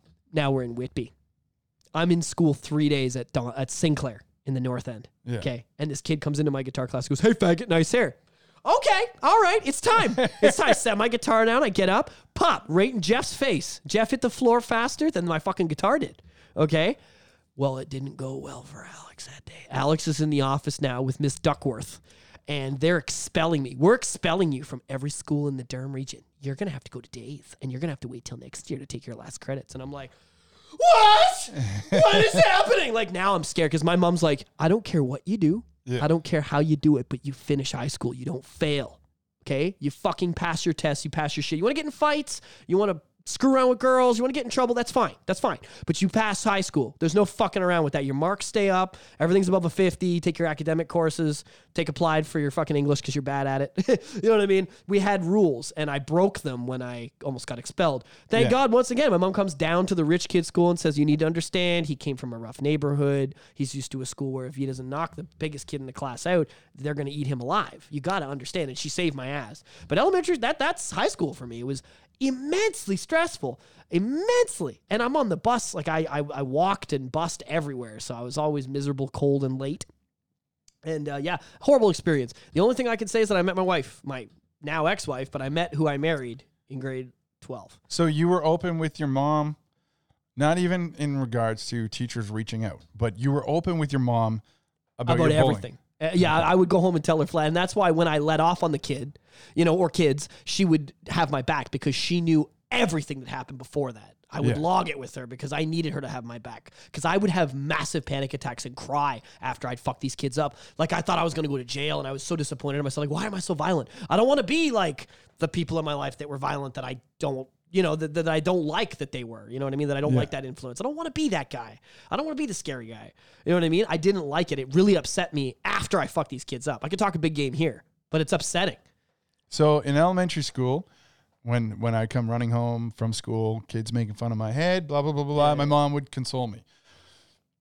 In high school, at this point, because we had a blended family and my mom was so Didn't busy trying to make it work, my mom didn't know anything. My mom didn't know anything of my life uh, when what my friends and I were doing when we were out.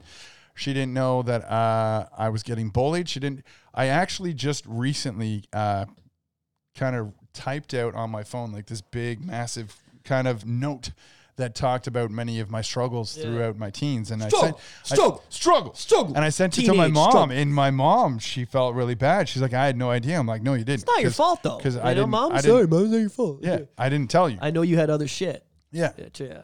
I, di- I didn't tell you.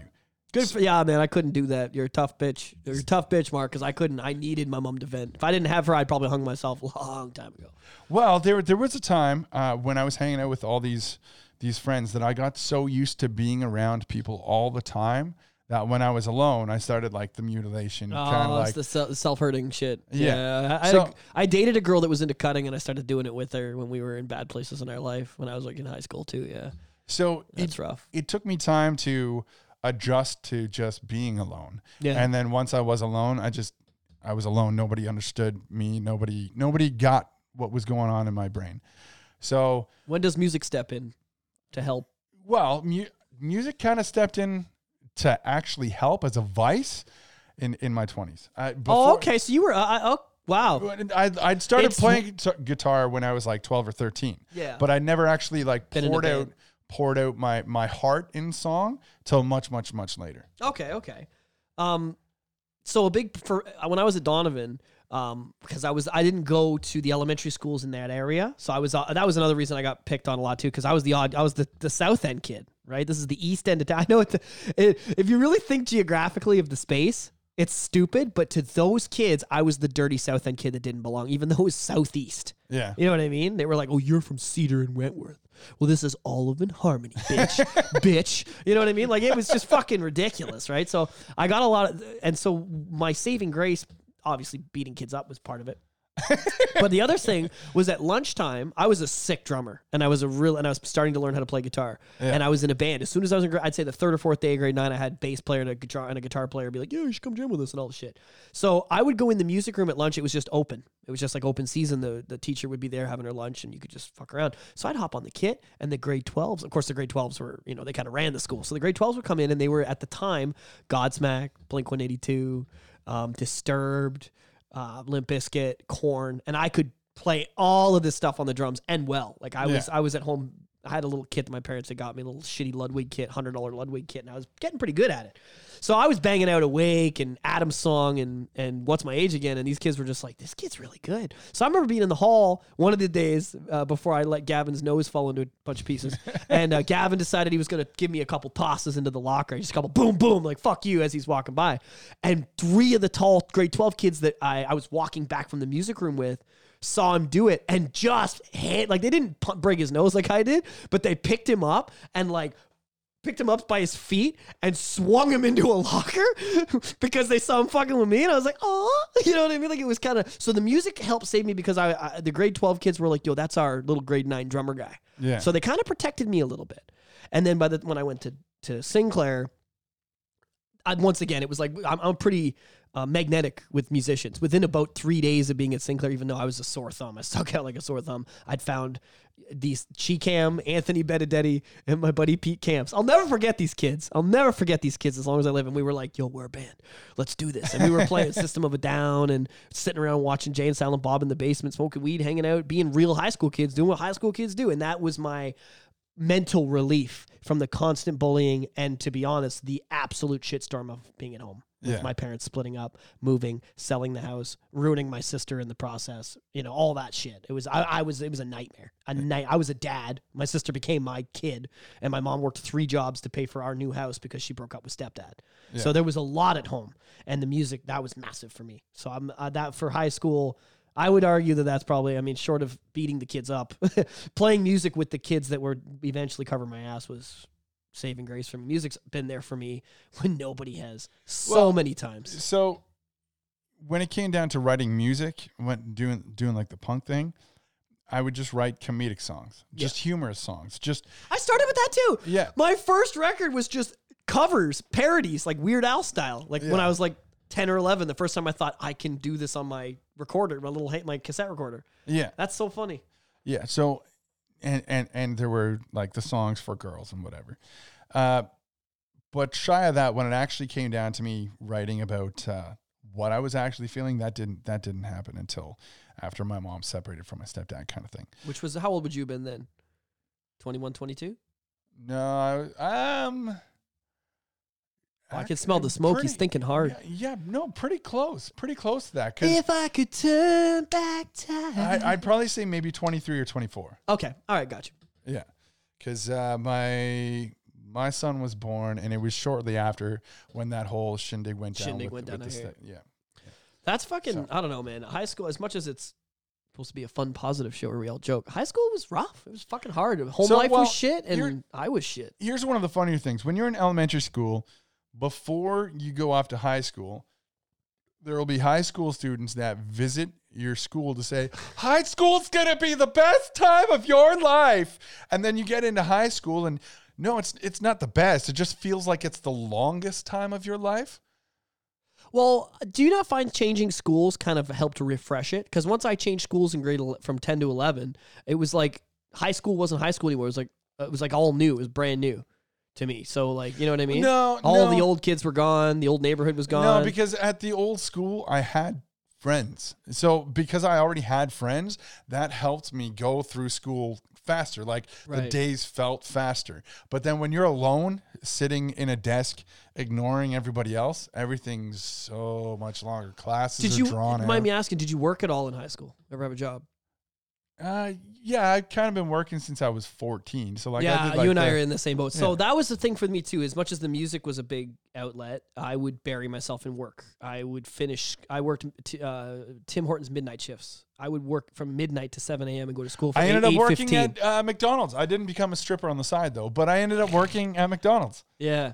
No, the uh like it was big for me to be able to go to work and focus on that. I was also my own independent money.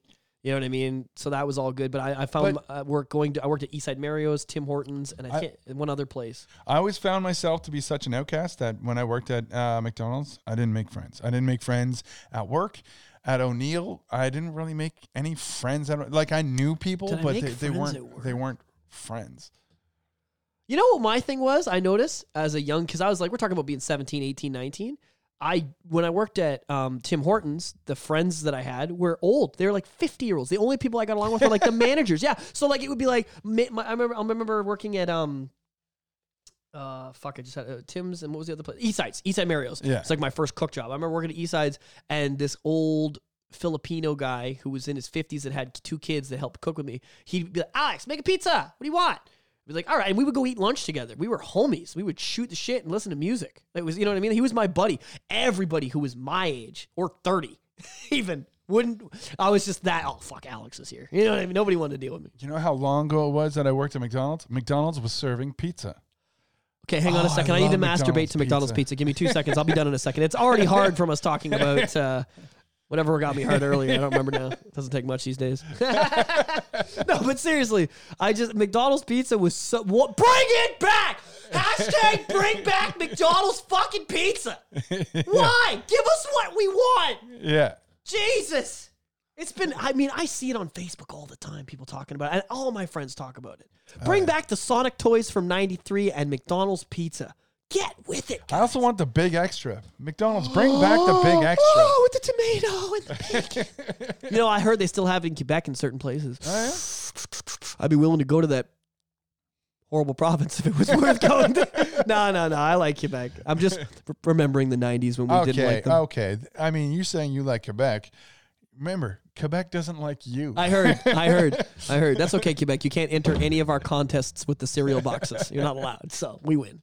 Uh, so something I want to say to anybody who listens to this this episode is check on your kids. If they're getting bullied, talk to them. You, like you have to try to pry it out of them because like even in They're high not going to school, volunteer it. even in high school, I probably wouldn't have volunteered the fact that I was getting bullied. In elementary school, you almost don't feel bad about talking to your parents about it and maybe crying or being upset Yeah. because you're still a kid. But then you get to high school, and for me, I had a job. I was playing football. You know, I had like a girlfriend. Like I was Yeah. like, I felt like a man.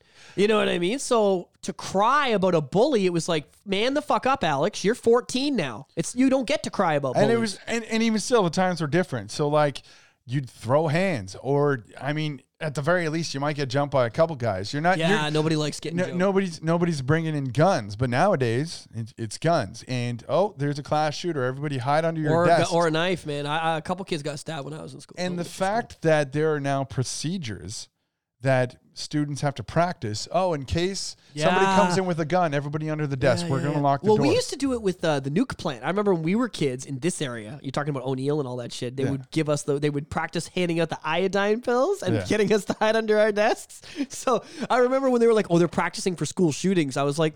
Can't be much different than our nuke tests, where they're just like, so there's a plant that's 20 kilometers west of us, and if someone were to attack it, we would all be melted by the time you even figured it out. So let's practice just in case. Like, I, I, I, I- similar vibe. I don't know if it's any different than it was for us because I remember we were worried about Russia. In the a- 80s, they were worried about Russia bombing us too. Remember Yeah. they'd be like, this is what happens if someone tries to bomb Oshawa. But it's a, but it's a little different because if somebody bombed Darlington or, or like Pickering for the power plants, everybody within the vicinity would be screwed. Yeah. But if you have somebody hunting down students with a gun, that's, a little bit scary. that's scary as fuck. You better have been nice to that kid. You ever see the show on Netflix, Thirteen Reasons Why? Okay, if you want to talk about this show, you're more than welcome to, but I'm going to be honest. That show is not my cup of tea, and I don't like it, and I don't support anything about it. I, Really? I don't like it. I think they glorify things that shouldn't be glorified, and I don't like it. That's that's my. I, I fucking hate that show. I think it's gross. I I love That's the show. that- uh, I, I, if some people think it's like, oh, it's bringing awareness. I don't think it's bringing awareness. I think it's somebody making money off of w- suffering. I don't like it. It's- like it's like movies with rape in it. I'm like, just cut. You don't need to show that scene. Nobody wants to see that. Like I don't. I don't. There's certain things I'm not cool with, and that's I don't like that show. I don't support its message. But that's just me. It's my personal thing. Well, there, there's, anybody there's can a lot like of it. stuff. There's a lot of stuff that you didn't see that that they would just talk about. Yeah. So like, oh, okay, this person killed themselves. You don't see them kill themselves. Yeah. They they just they just talk about it. I don't. I think that it's just a whole show glorifying bad shit. That is. It's, I think it's just glor. I think there are shows that discuss it in a constructive way, or or. But I don't think that's one of them. But it's it's not about it's not about raising awareness. It it actually It's about selling Netflix subscriptions. Let's be honest. well no, no no. The the actual the the, the book that this is written off of was was all about somebody who got bullied and was Right, right, right. yeah. Well, that, that, that's perfectly fine. So so it, there It's a there spectacle, though. The, the there- show there are makes it into a segments- fucking spectacle. No, because there are segments of uh, the cast reading off letters from people sending them in saying like, "Thanks, it's nice to know I'm not the only one." Uh, thanks. Uh, I will. Oh, yeah, and you're I gonna will get reach that. out and get help. That that's kind of the point. You can't just dismiss it for for being I can. No. I'm not saying, dude, it's a hugely popular show, and I'm never going to win this argument with anybody I talk to. I don't like it because I kind of feel like um, I would put it It's not- on it's- par with war movies about war that just take war to make money, and they're not based on any truth part of it. It's not the same as those people in the streets filming themselves giving Giving homeless people money. That's- it's, that's it's how I the look at same. it. That's yeah, how I but look it's at it. not the same. That's how I look at it. yeah. I look at it, put it on the same level as that. What was the uh the the the, the show with the little girls that were dancing around? They got super ridiculed for because they had all these little girls. Oh, yeah, fuck. it's just like oh, so we're trying to sell TV shows no matter the cost. Okay, I'm got I got Oh, it. yeah, yeah, That's yeah. what I think 13 is. It's like, hey, let's make a show about all the worst parts of life and killing yourself and and being bullied in high school. And we're just gonna glorify the living fuck out of it so we can sell subscriptions. But it's but it's not Because about depression and anxiety and bullying right now is like a fucking fad with some kids for a thing to be sad about. But when it comes to that show, it's about everybody that was not involved, that didn't know each other, ended up coming together as a support system. Yes. And that's ultimately what it's about. It's like, oh, this this woman killed herself, and her 13 reasons Yes. why were because of that guy, that guy, that girl, that girl, that guy, that guy, that guy, that girl. And I don't like this show because that never happens. People kill themselves and everybody moves on. Nobody sits around and talks about the 13 reasons why. It doesn't exist. It doesn't happen. So it's taking it does it's the show. It does it's happen. so unrealistic No, in so no, it, it does. I hate that show. So I, You're I not winning this so far. So far you haven't won me over. I literally have a song. I wrote a song that has my buddy's suicide story in the first verse. It still hits me. When it came down to his story of him taking his life, I didn't know how to process it. I couldn't. I couldn't process it. He was he was like a brother to me. I couldn't I couldn't get over it and I was numb to it. And then years later it hit me all at once that I wrote a sequence of 3 songs. I wrote one that has a suicide story in it. I wrote one that talks about how I have the choice to walk away from uh, from making those decisions that he did. Right. And then I have one that talks about the memories that him and I had kind of it was called Broken Frames. But yeah, it's it's all like but you making it personal like that is what separates you making a song about that or using your music as an outlet to deal with that suicide. Um, it's personal. yeah. A multinational conglomerate writing a show saying, "Hey, let's just take the worst things we can come up with and throw them in But a they show." didn't, they didn't write the show. It's the people that made Well, it's book. based on the book, okay. But either way, they they but it's Netflix goes out and says, "Hey, let's find media we can base our shows off of." That's But- what they do, and they found one. no, they no, went, no, "Hey, everybody wants to talk about suicide and depression, right? Aren't all the kids into that these days? Isn't anxiety and depression what all the kids are talking about? Let's make a show about it. We're gonna make money." That's But- what it was. but no, wasn't, it wasn't Let's that. raise awareness for the kids. No, it was it- let's sell Netflix subscriptions it based on sadness. No, it wasn't even. That's what it was. No, it wasn't. It wasn't even Netflix out looking for shit. It was or these. whatever. It was these people Whichever saying. company took it and produced it. it was the the writers. It was hey, let's fucking do this. Fuck those writers. Sorry. Don't like the show. Don't glorify suicide and make it into a show you can make money on. Sorry. You can like the show. We can have a difference of opinion. It's okay. Yeah, yeah. I just don't like when people do that. Like I said, it, I, I put it on par in my brain, my fucked up bipolar brain. So believe me, nobody else thinks this way. with rape with rape scenes, like there are some movies like The Last House on the Left and Boys Don't Cry, and I could go down the list where there's just really bad rape scenes, and I don't. I think it's unnecessary, and I don't think it should be in media. I don't think it should be at all because and there's some people out there that watch that and go, and it's like, why would you put that out there? Now you've awakened that, or someone like me, it's, oh, wow, awesome, horrible flashbacks. Thank you for that. You know what I mean? There's no way for it to win. And I feel like glorifying suicide, especially teenage suicide, is the same thing. That's just my personal opinion. Yeah, yeah, yeah. If you, watch that show and of- feel better about yourself, about your situation, about your suicidal thoughts, about your depression, then power to you. But I feel there are more kids watching the show not getting something out of it, but getting off on it.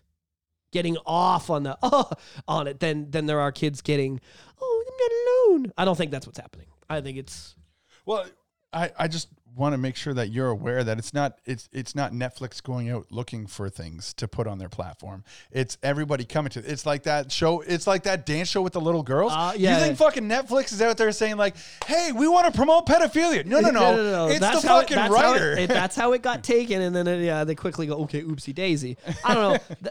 Th- that that show for me, that like like I said, it's just it's such a touchy subject. And when I've I have watched it, like I gave it like a three or four episode try, and I was just like, why would anyone choose to watch this and feel like this? Like I'm, it just makes me so uncomfortable and like, sad. so. I don't get it. It's like why? But it came necessary? down to it. It, it ended up. the coming, world's a shitty enough place. Do we have to glorify this?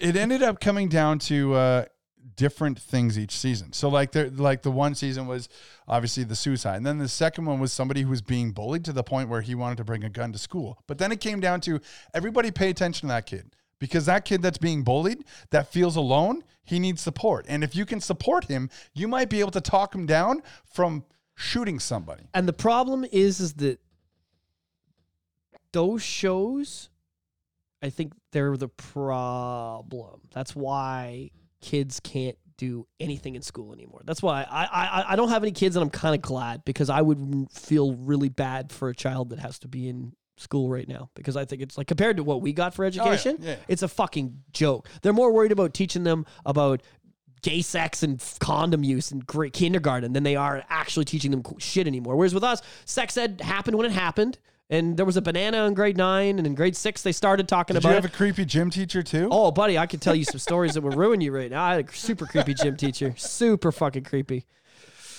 My gym teacher might have ended up in the news a few years after our oh, school Oh, wow. closed down. Yeah, it's fucking crazy, man. I mean, I never had no issues, but fuck, I was, that was oh, close. Oh, man. it was close. My gym teacher made, made some some bad jokes. Like Yeah? he would send a, a clipboard around and say like, "I want everybody's phone numbers." And so like, we're like, "What?" So we'd be putting down phone numbers. Like, yeah, sometimes I get lonely at night. And It's like, uh, I don't.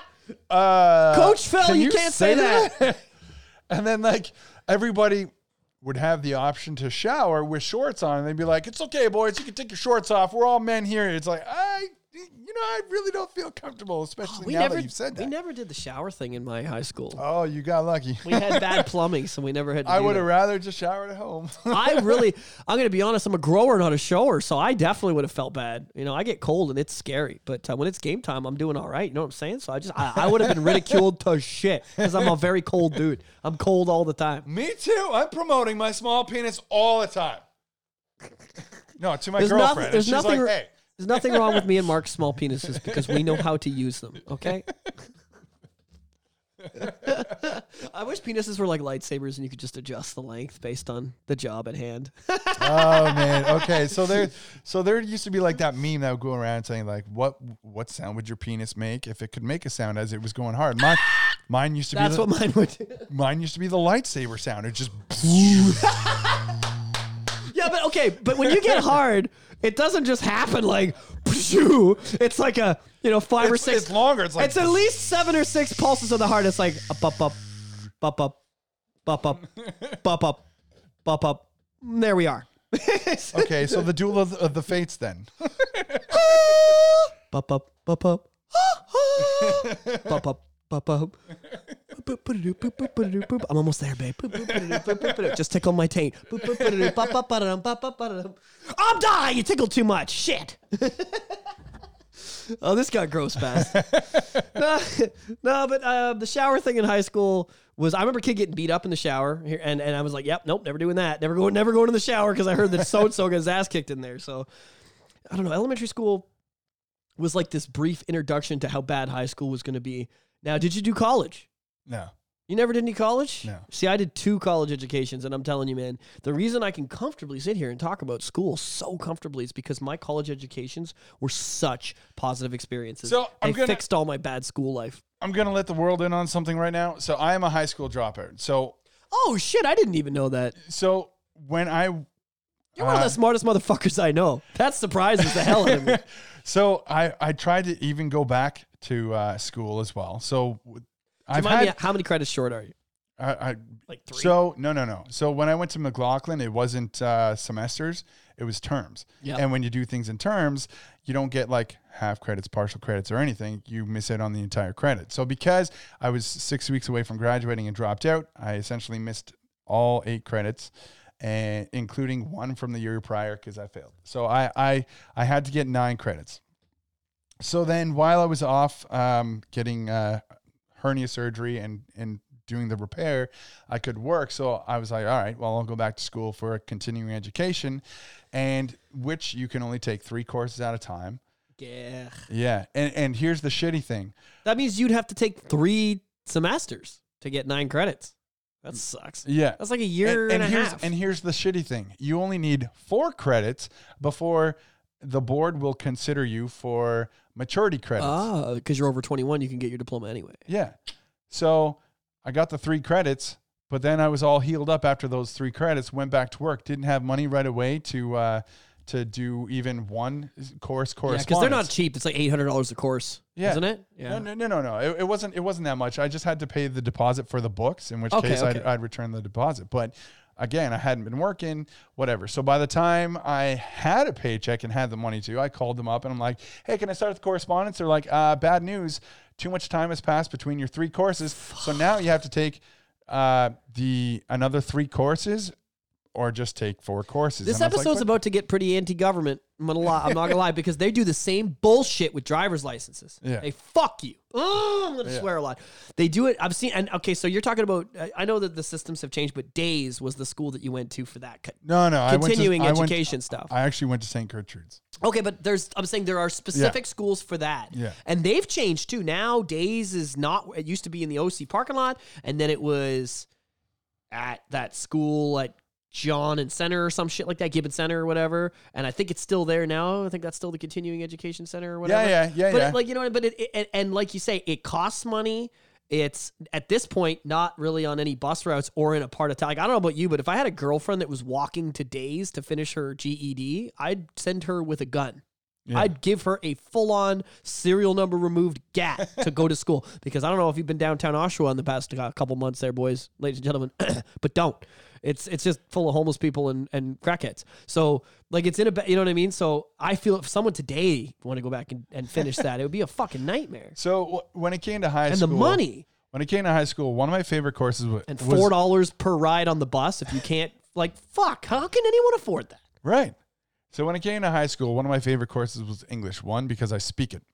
So I, and I, English, I remember how I said I took applied English because it was my worst course. Yeah. Because English is a lot of opinions. Like when you're writing those, oh, you got to write about why you think the Stone Angel has fucking these specific Oh, yeah. types of, Yeah. and it's like you need to have your intro and your three paragraphs and your outro. And I was just like, mine were just like, this book was terrible. Introduction. so so funny funny you should say that. Funny story on I that. a lot of shit. We ended up reading Old Old Man in the Sea, Ernest Hemingway. worst fucking book ever. Uh, I hated that I, book. I didn't mind it, but anyways, we had to write uh, a short little short essay on what we thought uh, the book represented. So I was like, Oh, I used well, to get was like, so much shit for that. That it would be you. It's like what the book represented to you. And I was To like, you, Mark. and I was like, well, like the lunar cycle is much like the the menstrual cycle. Oh, so you were good at running, the, at kissing that. See, I couldn't do it. I'd be like, so I was like, "N- uh, no, no, no, no. Listen, and it's like, well, why do you feel like that? It's like, well, because when the lunar cycle's making the ocean go crazy,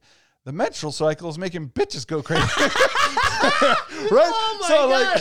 like, every feminist in all of Canada just shut the podcast off and filed a complaint. We're gonna fall so far down that Oh, chart. oh, no, no, no. No, no, no. We love women. We love we, we love you, ladies. But sometimes you can get a little irritable. Jesus, no. if- That's That- actually. that's- I mean, it- was it a male teacher?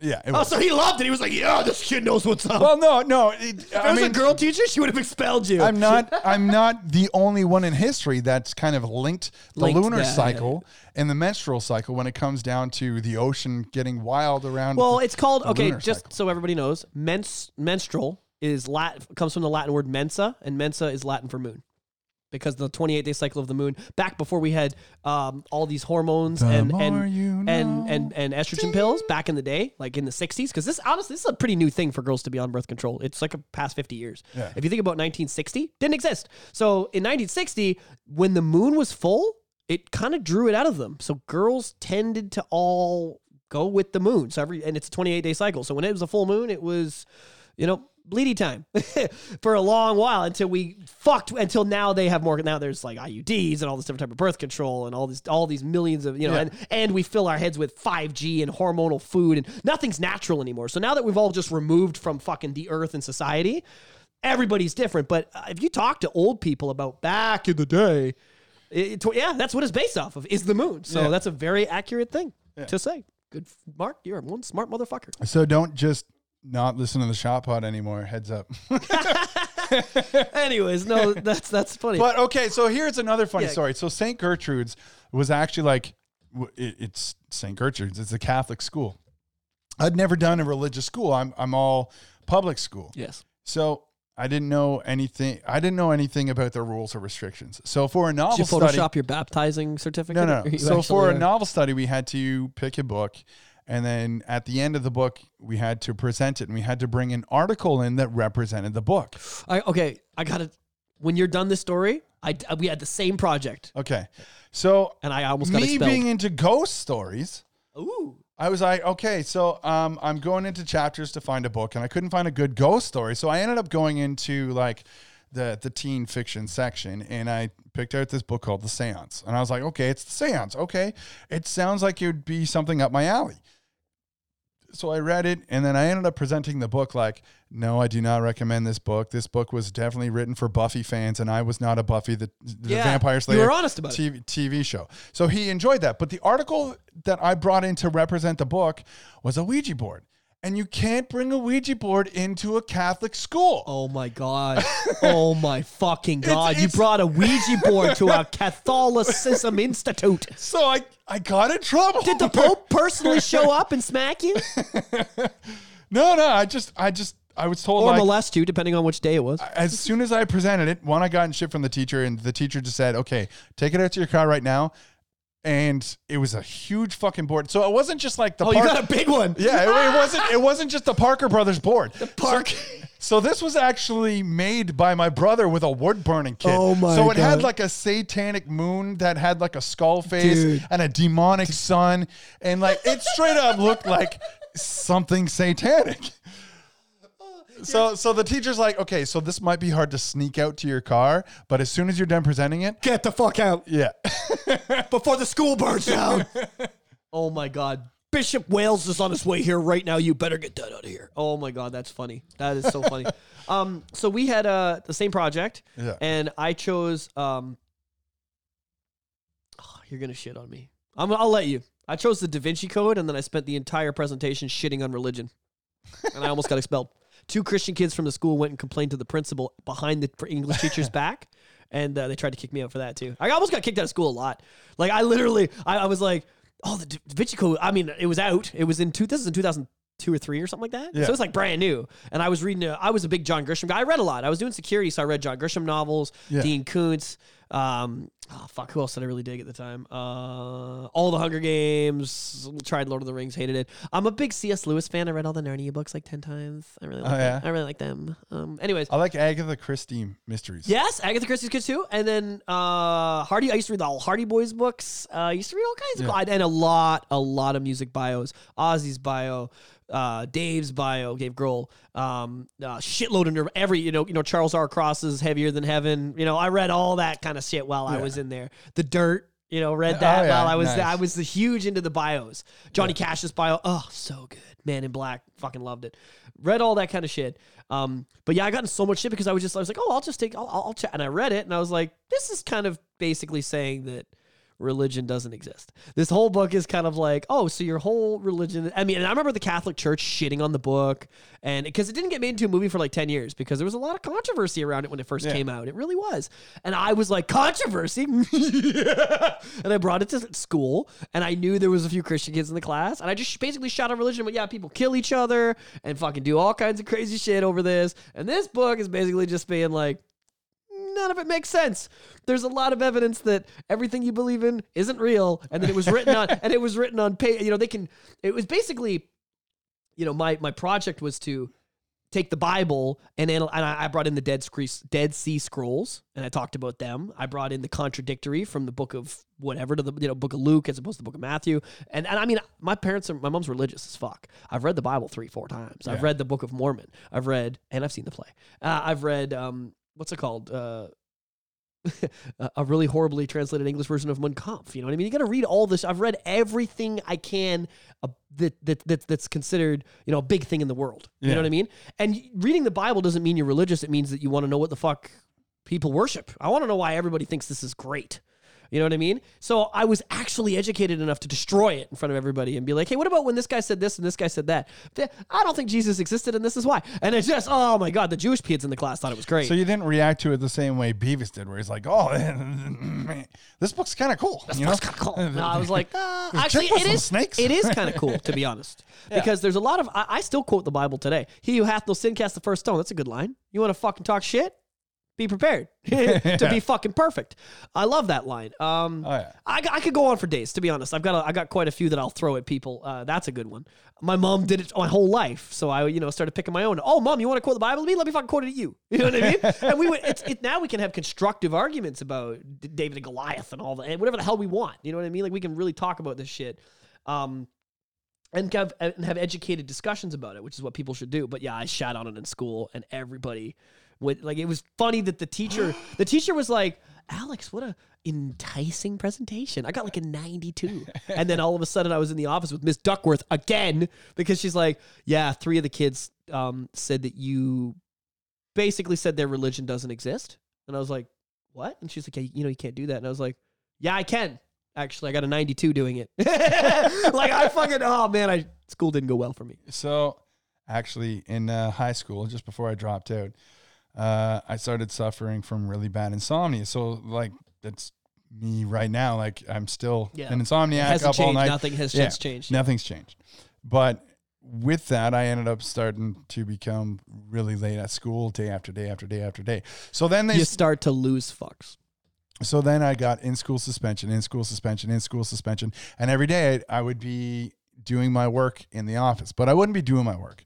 I'm like, well, I'm still tired now, so I'm gonna fall asleep now. So I just fall asleep in the office beside the office, Yep. and I'd wake up to a new person who was in detention beside me, fucking every, every day. And I just like kind of wipe the drool off the desk, off my face, and I'm like, hey, hey, what's up? And then go back to sleep and wake up somebody else new. But then it got to the point where the teacher, uh, or sorry, the teacher, the principal, was she the main principal or, the vice, vice principal? Miss Mauji, whatever. She, she, I don't know. She fucking scolded me over something, and I threatened to either walk away or blow up her car.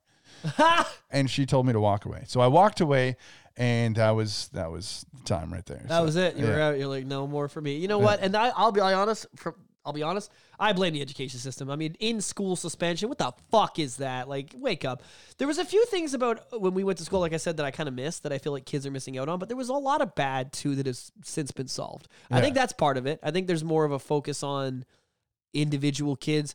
There, um, there's a much bigger focus now on individual kids, mainly I'm around Get, I'm gonna get controversial after this. around the premise that um, so many kids learn in different ways that now more teachers are focusing on the different ways that kids learn. Are you guys ready to unsubscribe? Here we go.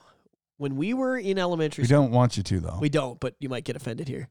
When we were in high school, the special kids had their own class. yeah. Okay.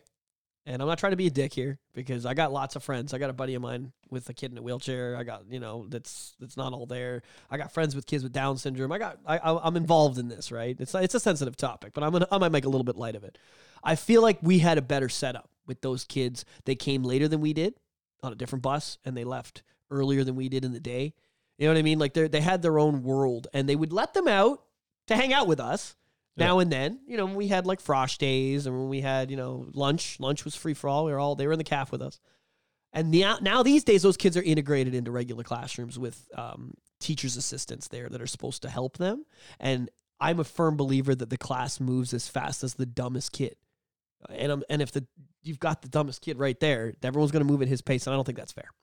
As a kid who was uh, accelerated intelligence. Yeah, I'll, say it. I'm, I'm a cocky fuck. I don't care. My mom, like, she instilled so much in me when I was young that, that that school was supposed to instill in me. She was just like, on the ball. You better know your shit. So by the time I got there, I was so ahead of the game. I was doing long division in grade two. I remember it. I've got a very good memory. Long division in grade two, and I was doing the Pythagorean theorem late grade five. Late grade five, we were touching that shit. Y equals mx plus b was grade six for me. Like it. That's three See, years even- early. Even that, Three as years soon as older. the alphabet got involved in math, I was like, wait, what? A squared plus B squared equals C squared. I was fucking with that in like grade nine. Like I, I was early on this stuff. So, anyways, so as a kid who was I ahead of the bus. curve and very frustrated with the level and the pace I had to move at for these other fucking kids, I feel bad for kids that were like that are in my boat that have a special education kid maybe in the class. We got to work at their pace. I don't think that's fair. I think way we had it set up, where they had their own thing and we had our thing, was better. And I, I'm a firm believer that should change. I really, really am. I want to say it takes a real piece of shit to pick on like those, those handicapped kids. And they do. With them in the cl- integrated in the classroom, those piece of shit kids get that opportunity. Mhm. They didn't when they had their So- own class. when I was at McLaughlin, there was somebody from that class who was in the bathroom who got uh, thrown out of his wheelchair and his wheelchair got stolen. So, so that was next level shit. huge, huge shithead.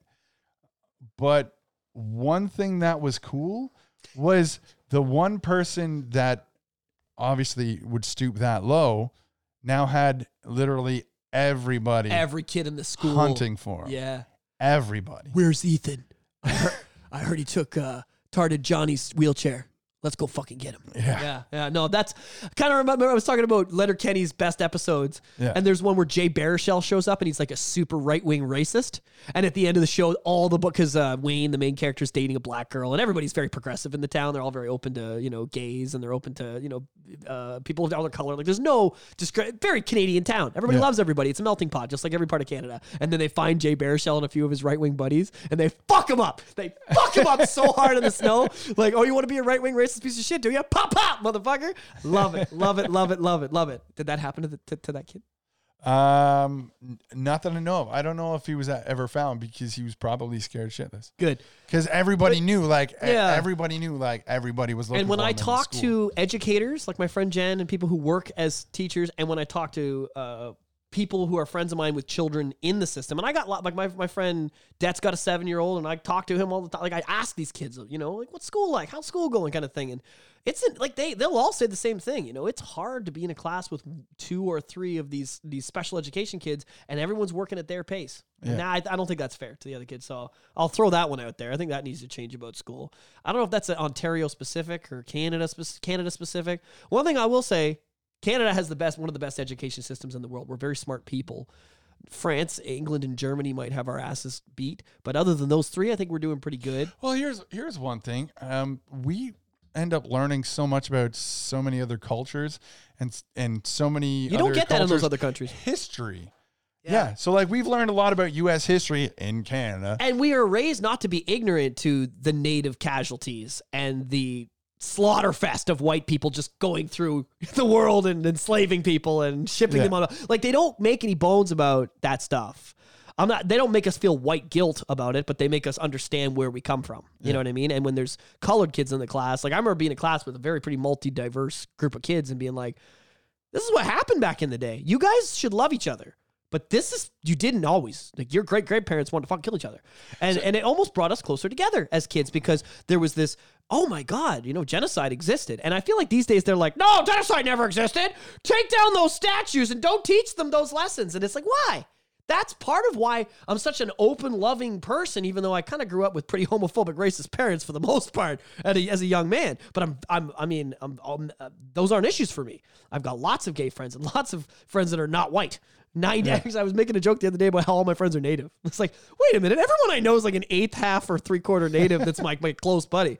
Man, I love natives. I didn't even know it. You know what I mean? Like, I'm super I don't even see it. It's just they're just people to me. They're just homies. They're just my bros. They're just people. Well, uh, one thing I like about Tom MacDonald in one of Tom MacDonald's songs is he talks about like when we're little, when it comes to uh, races, you're you're only focusing on the race that you're actually racing until you're taught later. When we were younger, the only races we didn't like were the ones that we ran and didn't win. Yes. And then and then later Then we stopped playing with each other. Started, started hating, hating, on each other. Started, started noticing, noticing, the, color, color of our skin. skin. Right? Yep. So here in Canada, everybody's just in like just part of the the culture. Like your class, the melting pot. Yeah, your class is just so diverse. My one of my best friends when I was little was his name was Amir. He was an amazing fucking person. Yeah, yeah. And it's not until you get older and somebody rips on Amir for being a, different color that you're like, oh fuck, Amir's not like me. I didn't even notice. You know, that, that's what it was like for me. I remember like I'm a hip hop guy, so I hung out with a lot of black kids because I really liked hip hop music and my parents didn't like. I had Coolio CD when Gangsta's Paradise came out. You know, I loved Eminem. I had a Biggie CD. I had Ready to Die. You know what I mean? And my parents took that shit away from me because I was at school saying like "fuck this" or "fuck that." They're like, "Ah, he swears too much. Take his records from him." like, and, they took my Blink records too because they had swearing as well and Kid Rock. To be yeah. fair, but they took those as well. But I'm just saying like it was a weird thing for me when somebody would be racist or homophobic towards somebody and i'd be like oh yeah like it would hit me like a ton of bricks that that person's different it was so easy for me to not look at them like that because and I truly, because like I said, I had kind of racist, homophobic parents when I was yeah. young. I mean, my, my mom's cool now. Don't get me wrong; she's very progressive now. But back in the '90s, it was different. I mean, we even hated the French. My parents were are from New Brunswick, so they were like, "Yeah, fuck the French, the FLQ, and they want to separate. Let them have their own country. Kill them all." Like, you know what I mean? Like that's how I was raised. It's tough, yeah. tough for to you for you to not think like that when you get older. And a massive part of it is because of my education, because I went to school with brown kids and black kids and gay kids that said that they were openly not the same and and all this kind of stuff. Trans wasn't really a thing so much when we were kids; it's become a thing now. Yeah. But either way, it's it's it's it's not an issue, and it's not an issue because people are people. A good person is a good person, no matter what the fuck those details are. Yeah. I feel like we got that education. I don't feel like these kids do. No. I feel like these days, this like the segregations by shoving them all into one and saying get along, it's worse. Oh yeah, yeah. Yeah. But that's just my personal opinion. But but I mean nowadays they're just trying to keep everybody separate, right? And you have to be tolerant of everything. Every like that's the when we were kids. Yeah, well, uh, well okay. intolerance wasn't accepted, but there wasn't so much accepting of everything that people because I think that's where a lot of this racism and this shit kind of stems from is the fact that it's like you're not allowed to ever disagree, ever ever. You know what I mean? And yeah. part of why we are better amalgamated into this non homophobic, non racist kind of thing where we're all homies and we're all fucking uh, the melting pot of Canada is because we weren't given a choice. Yeah. And these kids are. Here, well, here's a weird thing. So, my teen years, when I was hanging out at the park be, uh, behind the school, it, it came down. Selling drugs. No, it came down to that that typical um, click war of like punks versus homies kind of thing. Yeah. Like it ended up becoming this. And you had somebody from this I mean, the the people that I claim punks that hung out behind the mall, it, it wasn't all punks. Like it was it was a mixture of of everybody, but it it still ended up being the homies against everybody. And so when I say these homies, like there, there was this guy named Micaiah who was just a shit starter. Like he came out here and was like, this guy's fucking racist. And then I literally saw a buddy I went to elementary school with. I fucking went to this guy's birthday party and gave him a swamp thing toy who's believing this guy who's instigating shit saying we're a bunch of racists. Yeah. And he's like, oh yeah, these guys are all racist. And it's like, wait, what the fuck? Mark? This guy's name was Mark. I'm Mark. Mark, it's fuck. What the? Yeah. Why? What? what why are what, you so? What, what? What? Why are you so wound up? What the fuck yeah. is going? You think I'm fucking racist? I was. I was with you at your birthday party. Yeah. We hung out. If what I didn't like you, I wouldn't have come. yeah. you know? Like, or bought a gift. Like, yeah. I, I, and I think that uh, th- everyone everyone knows that they're, they're those those kids. You know what I mean? I, I think a person that's not. That's why I love when someone calls someone racist or homophobic and they get their their back riled up about it. It's bad. If if you're not, if you're legit not, okay, because I mean we've all got. I'm not gonna lie. There are definitely certain groups of people out there. Like as a mechanic, I'll be like, man, I love working with Guyanese people. People are like, wow, why? I'll be like, because Guyanese mechanics are the best. They're like, they're good at their job, they're funny as fuck, and they have the best food. So whenever I work somewhere, someone's like, oh, so and Il's Guyanese, I'd be like, I go hang out with an Ill because I know he's got good food. He's gonna make me laugh, and if I'm stuck on a car, he's gonna help me. You know what I mean? Like there, there are good stereotypes out there. There's also some bad stereotypes out there. You know what I mean? Like, oh, Yeah. oh, don't hang out with this guy because this guy's super cheap and he won't go in on lunch with you. You know what I mean? Like, it's just life. It's just okay. That doesn't make it a race thing. It just means John's not very good about paying up on lunch. Somebody, that guy though, that guy you're talking about, will go, That's a race thing.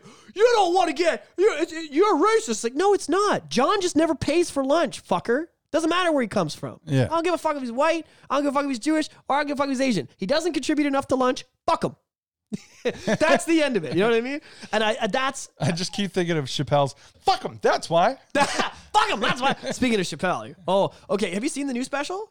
Yeah. Okay, I dug it, but it is a lot of LGBTQ fucking talk. Like it's the oh, whole. Oh, yeah. spe- No, it's because I thought he should have diversified a little. Well, no, because the I one love the special, but fuck, because the lot. one before that, Yeah, I know. he was The- criticized. The car driving set. Yeah, Yeah. I know. But he, that doesn't mean the reason Dave's so good is because he doesn't focus on that stuff. He usually gives you a piece of it and goes, fuck you, I don't care what you think. And then he moves on, but he didn't move on. He spent the whole special talking about the same shit. Yeah, because nobody is giving him a hard time aside from So he was just trying to drive it home. I'll do Yeah. what I want, bitch. yeah. I love, you know, I, I love Dave and give him his $50, Comedy Central. Give him his $50 million. Just shut up. Apparently, he got that. Uh, That that was settled. He ended up getting that. He ended up getting pieces of uh, reruns. No, no, he got it.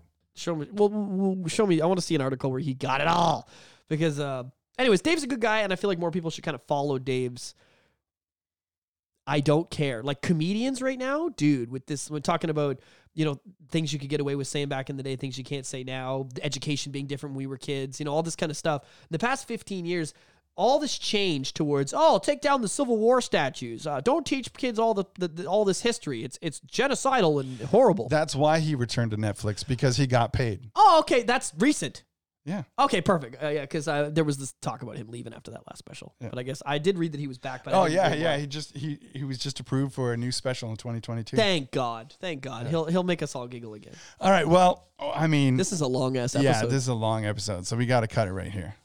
I, I I hate that we have to cut it a lot, but I, but I know we do. But I love it. I know we just I kept it's- going. It, it I've had a few episodes where I'm like, fuck, thank God we're at two hours. You know what I mean? But not this one. This one I could go all day. So school's stressful, man. Oh, School yeah. is stressful. If you Yeah. got kids in school, man, just make sure that if you have an Talk issue, if you yeah, if you have an issue, your kids have an issue that you're talking to them, and if not, you have to pry it out of them because we don't want any more accidents. Can I say some super controversial shit right real quick before we go? You can cut it if you want.